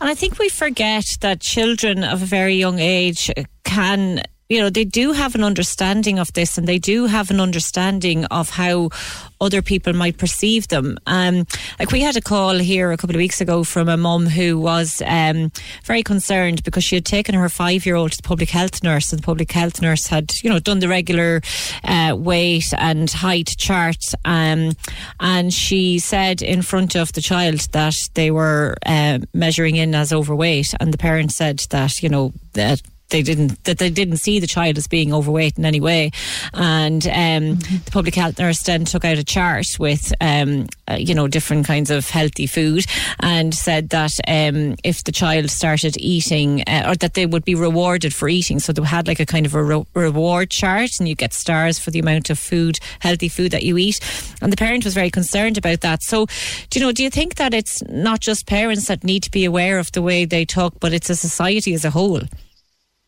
It absolutely is. I mean, I've been saying for a few years now, it's not just uh, the person that shows up to be treated for an eating disorder or disordered eating. It's actually very difficult because the whole it's a disordered eating society. Mm-hmm. You know, we're we're we're more prone, we're more likely. People are always shocked you're not on a diet. you know, because most people are on and when we look at what a diet is in terms, you know, it's usually restricting a food group. Um, and, and, when you, we, it's fascinating, but when you really start delving into neuroscience and how the brain actually works, the minute we say, you know, take something out, suddenly that's we we become fixated on it. You know that that mm. age old thing where don't think of an elephant, and suddenly you think of an elephant. Um, yeah. And I suppose now with summertime, um, you know, the issue of weight and our, and our body um, really comes to the fore a lot because we're probably, you know, wearing, we're, we can not really cover ourselves up in a big coat. So, um, you know, mm-hmm. we probably do talk about our, our weight and, and what we eat a lot more now. So I suppose the message today is to try and be careful about the way you speak about it and the language mm-hmm. that you use when you're talking about um, trying to lose weight. Yeah. When we become critical, it almost, you know, so most anybody that goes on a diet has criticized, you know, is critical of their size, shape, their, you know, maybe maybe their their health practitioner has told them, like in your example, mm. that there's something wrong with you. There's something wrong with your size and shape. And so people say, I just want to get healthy, but we have to remember that health is also, it's not just about the size, the shape, weight, the calories. And nutrition is much more than calories. Mm. So our when we when we really I think really begin to reframe what is well-being. And well-being is really about we have to really work on our language with ourselves as well to try and bring in more compassion. And most people think, well, if I'm compassionate, I'll get lazy. Mm. But that's not really true. Then we sort of start to then break it out even further about, well, what's the lifestyle I'm living? What is what do I actually put in that I enjoy? Mm. Um, do I have joy in my life? Do I have compassion? Compa- you know, joyful relationships. Uh, is that making sense? It is, yeah, Kind of completely. out, yeah. And you know, I suppose like it's okay to sit back and enjoy your ice cream or your dessert if you've had, you know, relatively healthy dinner and you've included a few carrots on the plate there. Keep the portion sizes Yeah. maybe a little bit smaller, um, but just try and eat. Um, you know, a balanced diet is is the message really. It's aiming for balance, but so much of what we're being told is it's about perfection. Mm. And you know, there's a, and and we can get inundated and so confused with all the messages about you know this one day dairy's bad, the next day dairy's necessary, Yeah. and you know, and that goes with all different types of food groups. So we take we're actually literally taking not just dairy or whatever the fad is today, but we're beginning to take the enjoyment around food. And like you said, summertime, we're humans, humans throughout history. It has been around the dinner table. It's been around meals. Mm. It's been around, you know, that, that we socialize, that we engage with people. Yeah, Um, absolutely. and especially in summertime, there's nothing nicer than going for a drive to the beach and then stopping stopping off for fish and chips on the way home, you know. And you don't want to say to people, well, you know, you can't really do that anymore because that's not healthy. hmm And so we're also, that's where we're creating memories with our children. And it's memories about connection. Um, we have to teach children how to enjoy. So therefore, we also have to learn how to enjoy as well. Um, and that's as important. You know, we, we become so focused on teaching them, like we're in exams time, exam time, and we can spread that. We can infect our children with anxiety and worry, and think, and they become they they learn to think, okay, that's how I need to operate. That's how I, I need to be fearful. I need to be worried. I need to be anxious. I'm more often working with kids around. Um, around exam time and you, you begin to see that they don't know how to study without this anxiety. And so when they get to higher levels of education they still approach each of these exams thinking that i study with a lot of anxiety which also you know gets in the way and we can't retain as much information. So if we are bringing and sharing our anxiety anxiety is enti- very infectious Yeah. um, yeah, so I just I do that. I see links between everything, and I start to pull it in. But we we can infect around the relationship with food with as much anxiety, and yeah. Yeah, Dr. Kelty Oberlin, it's a fascinating subject and one that I would love to explore a little bit more with you on the opinion line at a later date, if that would be possible. We'd love to have you back on to talk about this in more detail. Absolutely, anytime. Brilliant. Thank you very much for joining us on the opinion line this morning. That was Dr. Kelty Oberlin. Can we just talk? The Opinion Line on Cork's 96 FM. With the Cork City Marathon, take on your next challenge this June by running solo or with a team. Register at corkcitymarathon.ie. Can we just talk? The Opinion Line with PJ Coogan Call us now 0818 96 96 96. on Cork's 96 FM. Just a reminder as well that Riverdance Live at the Marquee is on this Sunday, June 5th at 2.30 p.m. Tickets are available at ticketmaster.ie, but we're giving away a pair of tickets here on the opinion line today and every day this week. All you have to do is text or WhatsApp the word Riverdance to 083 396 96 96 and we will be in touch with you before the end of the show if you're today's winner. And speaking of Live at the Marquee and all things festival, we had a break from festivals for a couple of years and they're back with a bang now. Um, and one of the big things um, about festivals is the fashion. And to talk about it is Katrina McGettigan of Fashion East in Cork. Good morning, Katrina. Hi, Fiona. How are you? Thanks so much for having me on the show. Oh, welcome, welcome. Katrina, it's great that we can go back to festivals, but uh, fashions, are they the same as what they've always been, or is there anything new on the, uh, is there anything new this year that people can um, expect to wear to, to festivals? Um, there actually has been a lot of changes really since we were last seeing festivals. A huge trend, although I don't really know if I should be calling it a trend, so more as a new way of shopping, is pre loved shopping. Right. If you are new to it, there really is no better time to start than for shopping for your festival looks because who doesn't want to wear something super unique when planning their festival outfits? There's so many ways to shop pre-loved, like in vintage shops. There's a new Nine Crows just opened in the city. Hmm. Charity shopping, or if you're looking for pre-loved designer items, I of course have to suggest my own business, which is luxuryexchange.ie, where we have so many fabulous pieces for lots of different festival styles, be it boho or glamour, and there's a huge range of prices when you're shopping pre-love too. I mean, we've seen now with Love Island this year, it used to be sponsored by more fast fashion companies, and they would be wearing uh, clothing from those companies. Now it's being sponsored by eBay's pre-loved shopping, and the contestants will be wearing pre-loved fashion. So the outfits are going to be super unique, and that is the way with pre-loved shopping, which just makes it ideal for festivals. And even when we look at the trends that are really in at the moment, they do kind of I suppose, link into vintage and pre loved shopping. For example, one of my favorites at the moment is Western Rodeo because I just love cowboy boots, and that's kind of the big trend that we've seen from that. Yeah. Um, and they're not just being worn at festivals, but depending on the pair that you have, you may or, or may not be uh, wearing them mostly for festivals because you can play it safe with a plain suede pair, like the pair that I have myself. Yeah. Or you can go crazy with metallic, sequin, or even neon pairs. So for this look, you can go totally vintage, like shopping from vintage shops or charity shops. Um, but if you're looking for a more glamorous version, I suppose, of the trend, a great label to look for would be Paris, Texas, which is loved by celebrities like Chrissy Teigen and Rata. And they're when you're looking for these, I again totally have to push for pre-loved because they can cost over a thousand euro a pair, Wow. which is a lot if you're wearing it for a festival.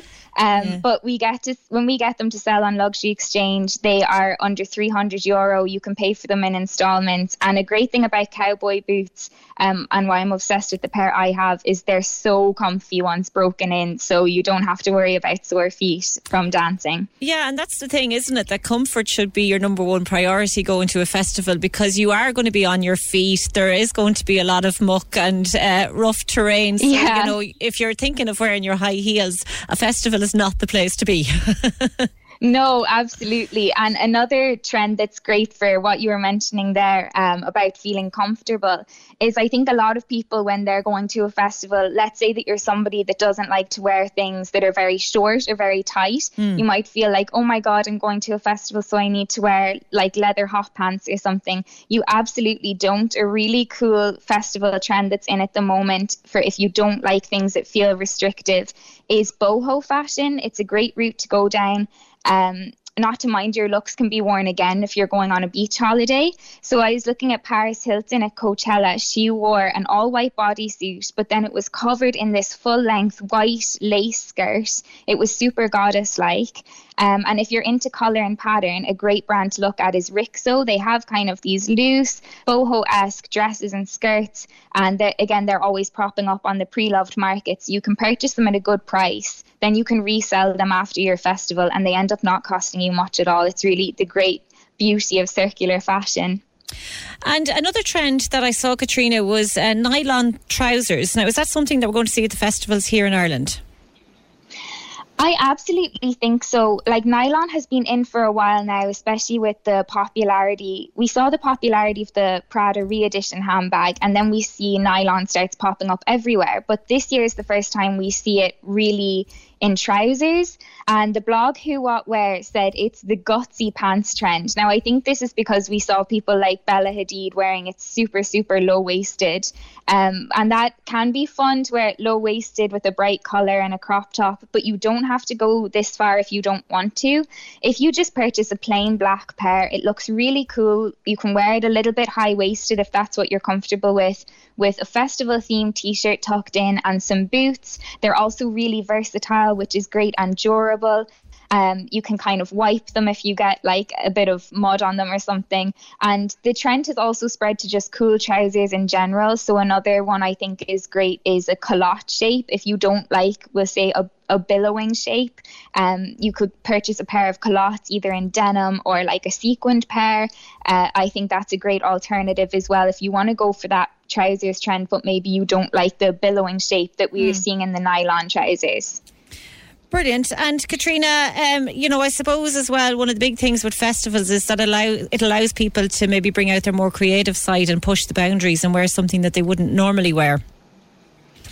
Yeah, absolutely. I mean, when I was thinking of, you know, like what trends I'm seeing this year and everything, uh, a big one was the 70s comeback. And like, this is so cool. We saw Harry Styles at Coachella wear this full sequin jumpsuit. Um, and that's probably what you think of when you hear 70s comeback. And that is so fun. It's so cool. Now, if you're going for the 70s look, you don't have to do that. A pair of high waisted shorts or circular glasses can add to that kind of theme as well. But what I do love about festival fashion is that people can be so creative and wear things that they may have never worn otherwise. It's just so fun and interesting to look at everybody's looks on Instagram because there's absolutely no rules.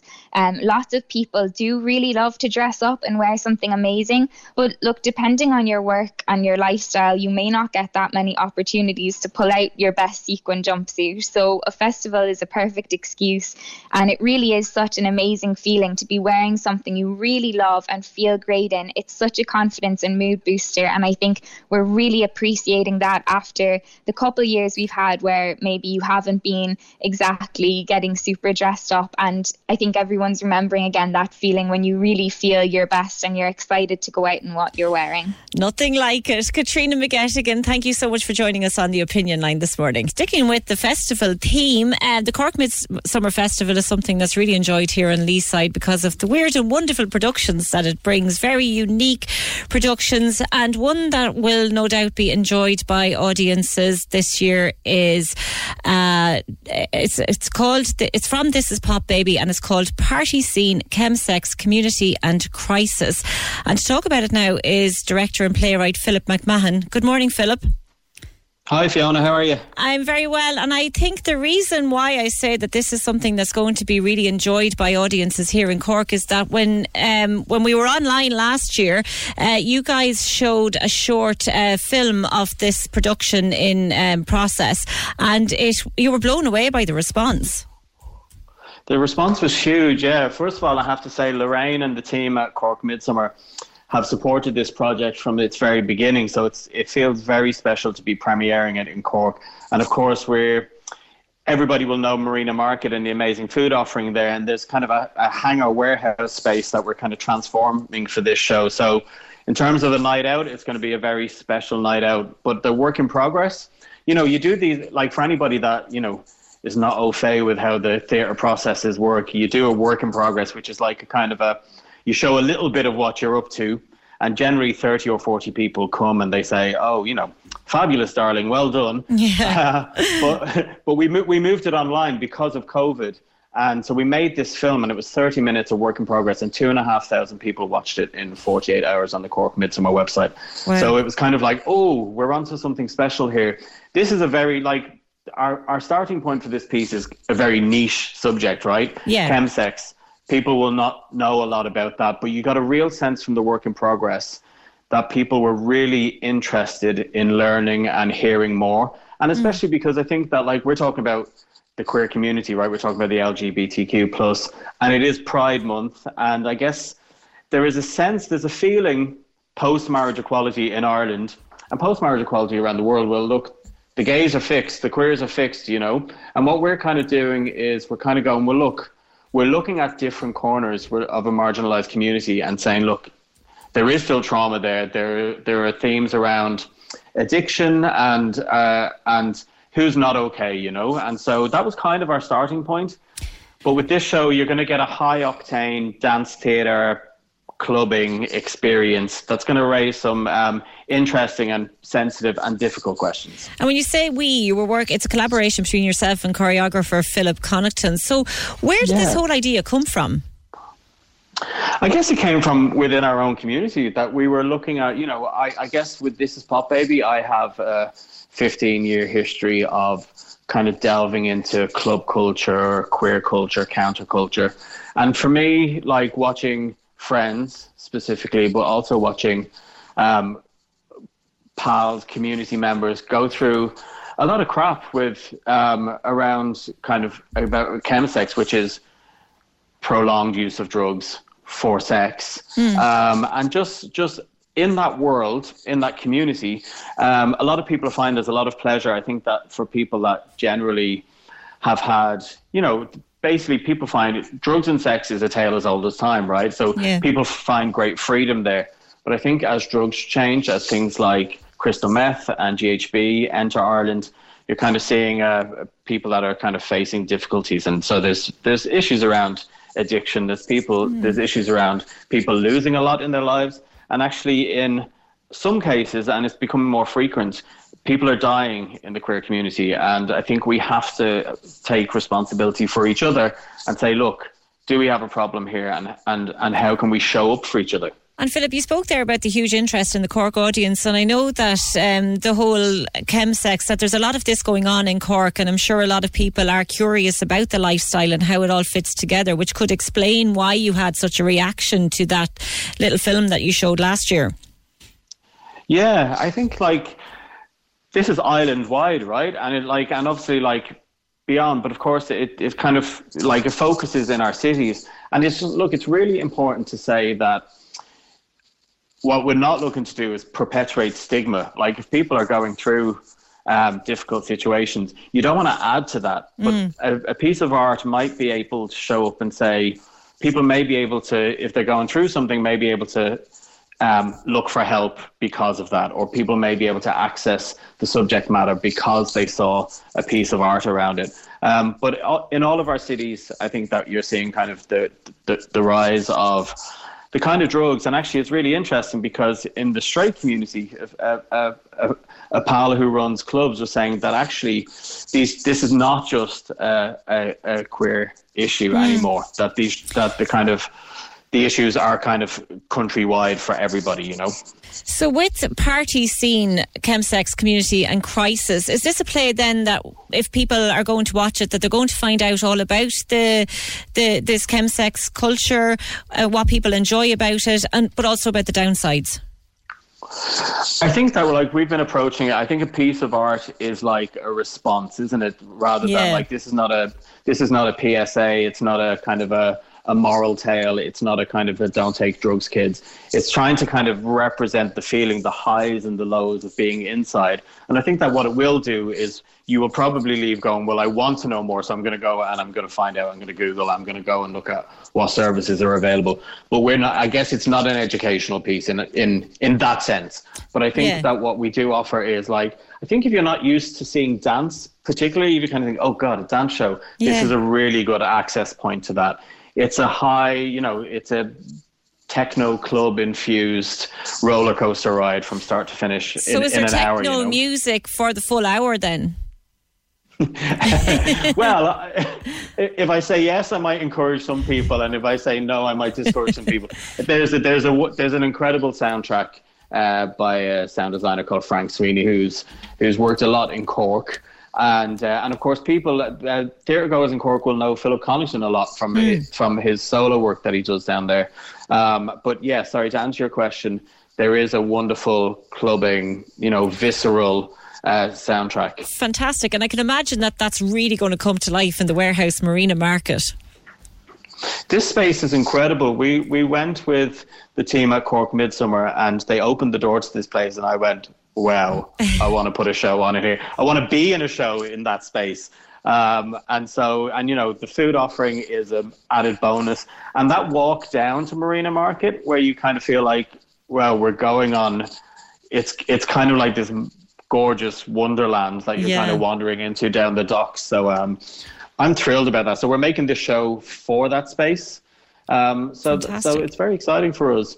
And you said that it's um it's it's premiering in Cork. So um is, will the Cork audience be the first to get to watch this? Absolutely, Yeah. Um, first to see the work in progress and the first to watch the live show. So it's Fantastic. been an it's been an amazing journey from work in progress to this. So yeah, uh, uh, thrilled that we're premiering in Cork. We've been dying to premiere something in Cork for a couple of years, and then this came along, and so we are there with bells on. Fabulous. I'm sure there's plenty of people who are listening this morning who are dying to go and see it. Um, so when what night is it on, Philip? Oh God! Now you're on. I should have had these details ready. It is on Wednesday, Thursday, and Friday of the festival, which I believe is the 15th, 16th, and 17th. Yeah, fantastic. So, um, Warehouse Marina. Three, three, three, show, three shows only. We're going to rack them and stack them and pack them in. fantastic! I'm really looking forward to that. Can't wait now. It's going to be brilliant. Yeah, me too. Well, listen, I'm sure we'll meet up with you now when you come down to Cork, and best of luck with it. The, the, I'm, not, sure if you've ever been at the Midsummer Festival itself, um, but it's a it's an amazing festival. As I said at the start, there a huge amount of unique, creative productions, and your one is definitely going to draw an audience. I'm sure.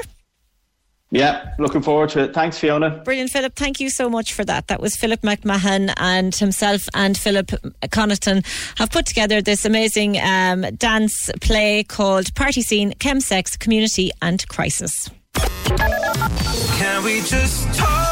The Opinion Line on Cork's 96 FM. With the Cork City Marathon. Take on your next challenge this June by running solo or with a team. Register at corkcitymarathon.ie. Can we just talk? The Opinion Line with PJ Coogan. Text or WhatsApp now 083 396 96 96. On Cork's 96 FM. Now, if you're a fan of folk and traditional music, then you're in for a treat because the Three Rivers Rising Festival is coming to St. Luke's Cross on June 10th and 11th, and it's going to be bringing a load of concerts and free shows to St. live at St. Luke's, Henchy's, and the Wine Tavern, and it's all organised by the Good Room in association with Cork City Council Arts Office. And to talk about it now is Joe Kelly. Good morning, Joe. Hi, Fiona. How are you? I'm great. Joe, this um, sounds like a great festival for anyone who is a fan of folk and traditional music. But for anyone who isn't a fan um, or who doesn't really know about it, would you, um, mm. you know, I'm sure it's a great way of getting to, into this kind of music. Yes, I mean, basically, it's great as well. And thanks to Catherine Martin, I can't even say the department, but it was the government and Cork City Arts Department that um, you know helped fund this. But mm. the great thing is that all the acts are from are living in Cork. The only one not living is Iarla Ó Lionáird, but he's obviously from Coolea, that neck of the woods. Yeah. So all the acts on the bill are from Cork. And I suppose that's where we came up with the name. We didn't want to say, you know, Red, Red Folk Festival or Rebel or whatever. And we were like, how do you say that? And we I didn't actually know, but uh, Keelan, who works with us, came up with the Three Rivers idea that the Blackwater, the Lee, and the Bandon do more or less cover the whole of the county. And we were like, oh, that's very interesting. And obviously, the imagery we're using is the Gearagh down in Macroom as well. So mm. it's, as you say, it's a really interesting, um, broad overview of what folk and traditional music. So, like on the Friday night, Iarla Ó Lionáird and Cormac McCarthy, Cormac McCarthy's this brilliant composer. Um, and he, as someone said to me, he's as brilliant at trad music as he is at jazz. So that would be very interesting. Then locals Karen Casey, Niall Vallely, and Caoimhín Vallely, they all live up around Montenotte um, with uh, two of their buddies playing along. That would be lovely. And poet Julie Goo. Um, if and and all the great thing as well is the Friday night and Saturday night concerts are only 15 euros a ticket. Yeah. So if you're really just like, I'm not sure, just go and see something.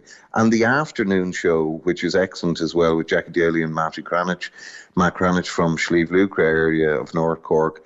Um, Jimmy Crowley, the legendary Jimmy Crowley, actually from Cork, and his um, partner Eve Telford. And then we've got from down in the Muskerry Gaeltacht, we've Nell Ní Chróinín, who's a sean-nós, beautiful sean-nós singer. That is a free concert on Saturday afternoon. So if anyone wants to go along, just come along. The doors are at 1.30. It'll be over at 4 and, um, you know, you get to see whatever. And then the Saturday night, we've John Spillane. There's, he know, needs no introduction. Yeah. Eoin Ó Riabhaigh, who is a piper, and he makes pipes and he's based out there uh, out past Inniscarra. Um, then Trofordine, which would be kind of experimental trad, and then Les Salamandes, they're from Ballydehob, neck of the woods. So ah, yeah, really we had the them on the show is, actually one day, and they were they were great. Yeah. Yeah. So really, what we're trying to say is, in Cork City and County, we've this plethora of uh, top acts, and there were some that we that weren't available as well. So you know, we could possibly do this again with a whole different list of acts. We're so um, And Joe, uh, it's great that you have these free gigs and that you're giving back to the community as well. It's brilliant. Well done. Yeah, I mean, being honest with you, when we came up with the name, myself and Ed, years ago, live at St. Luke's, it actually meant the area because, um, you know, as much as the venue, which is known as, you know, the former um, Church of Ireland Church. Um, so it really was, and it's lovely to have the wine tavern. And you know, Declan and Sean, they're kindly are opening early for us, and then obviously Henchy's with Mark and uh, Paddy, and just to you know, I'm curious to listen to Jimmy Crowley talk about. I mean, I remember speaking to him before, and he was telling me that in what is now the Montenotte Hotel, there was a folk club there in the late '60s where Christy Moore and all these people played. So we really do true great things like Cork Folk Festival, the Spailpín Fánach, you know, back in the day, the lobby. We have this great lineage of music that has always been there, like the Corner House as well, you know, and um, this goes on week in, week out. But uh, it's nice to put it on a bill together because there's some excellent singers and musicians playing, you know. There really is, and I think folk is having, um, do you know, I think like that the younger generation now are becoming really interested in it, and you see a lot of them on TikTok using folk in their in their videos as backing tracks. Wow, that's interesting. Yeah, I mean, it's funny. Um, my daughter's 13, and like, she'd play a song on Spotify, and I'd be like, what, what? How do you know that song? oh, TikTok. And then the other day, she was singing Running Up That Hill by um, Kate Bush. How do you know that? Stranger Things. So, how Yeah. people find music is very interesting. But absolutely, like when you go back, Jimmy Crowley, early 70s with Stoker's Lodge. Uh, Emmett O'Reevig played in a later version of Stoker's Lodge, or sorry, not Emmett Owen, is that. But what I'm saying is that, like that Jimmy Crowley's first album, it's about 1973 or something, is an amazing album. So if you've never listened to it, Jimmy Crowley and Stoker's Lodge, have a listen to it. And like you will find the likes of the bones of 40, 40 something years later, the likes of mm. Lankum, who are now touring all over the world. We're on Jools Holland, all that. Like they're citing Jimmy Crowley. Then Skippers Alley, another Dublin band, Yeah. they're citing Jimmy Crowley. And you know, so sometimes we have these people here on our doorsteps and we don't realize how important in both a musical and historical way. So I suppose going back to Three Rivers Rising, that's what we're trying to communicate is that look, there's some great stuff in the city and county, and if you're doing nothing else, come to St. Luke's, come to the wine bar, come to Henchy's, come over, have a drink afterwards, go to the free gig in the concert, or, or sorry, in the afternoon, and just after the free gig, there's Jimmy Crowley's talking in uh, the wine it. bar, and the next day, and then we've a beautiful band actually. Joe, I'll have to sorry favourites. just because uh, I'm Yeah. stuck for time here. But listen, if anybody wants to go to that, it's on June 10th and June the 11th, and they can get more information online. That was Joe Kelly, organizer of the Three Rivers Rising um, at St Luke's. Thank you so much for that, Joe. Now, the winner of the Riverdance tickets today is Emma Louise Kelleher from Book Lawn in Cobh. Thank you very much and enjoy that, um, Emma. And if you missed any of today's show, you can catch it on the podcast on 96fm.ie. And as I said, if you have any stories you'd like us to cover, you can email opinion at 96fm.ie. That's my lot for today. Thanks to the team for helping me out here today. Talk to you tomorrow. Can we just talk? Opinion Line on Cork's 96 FM. With the Cork City Marathon, take on your next challenge this June by running solo or with a team. Register at corkcitymarathon.ie.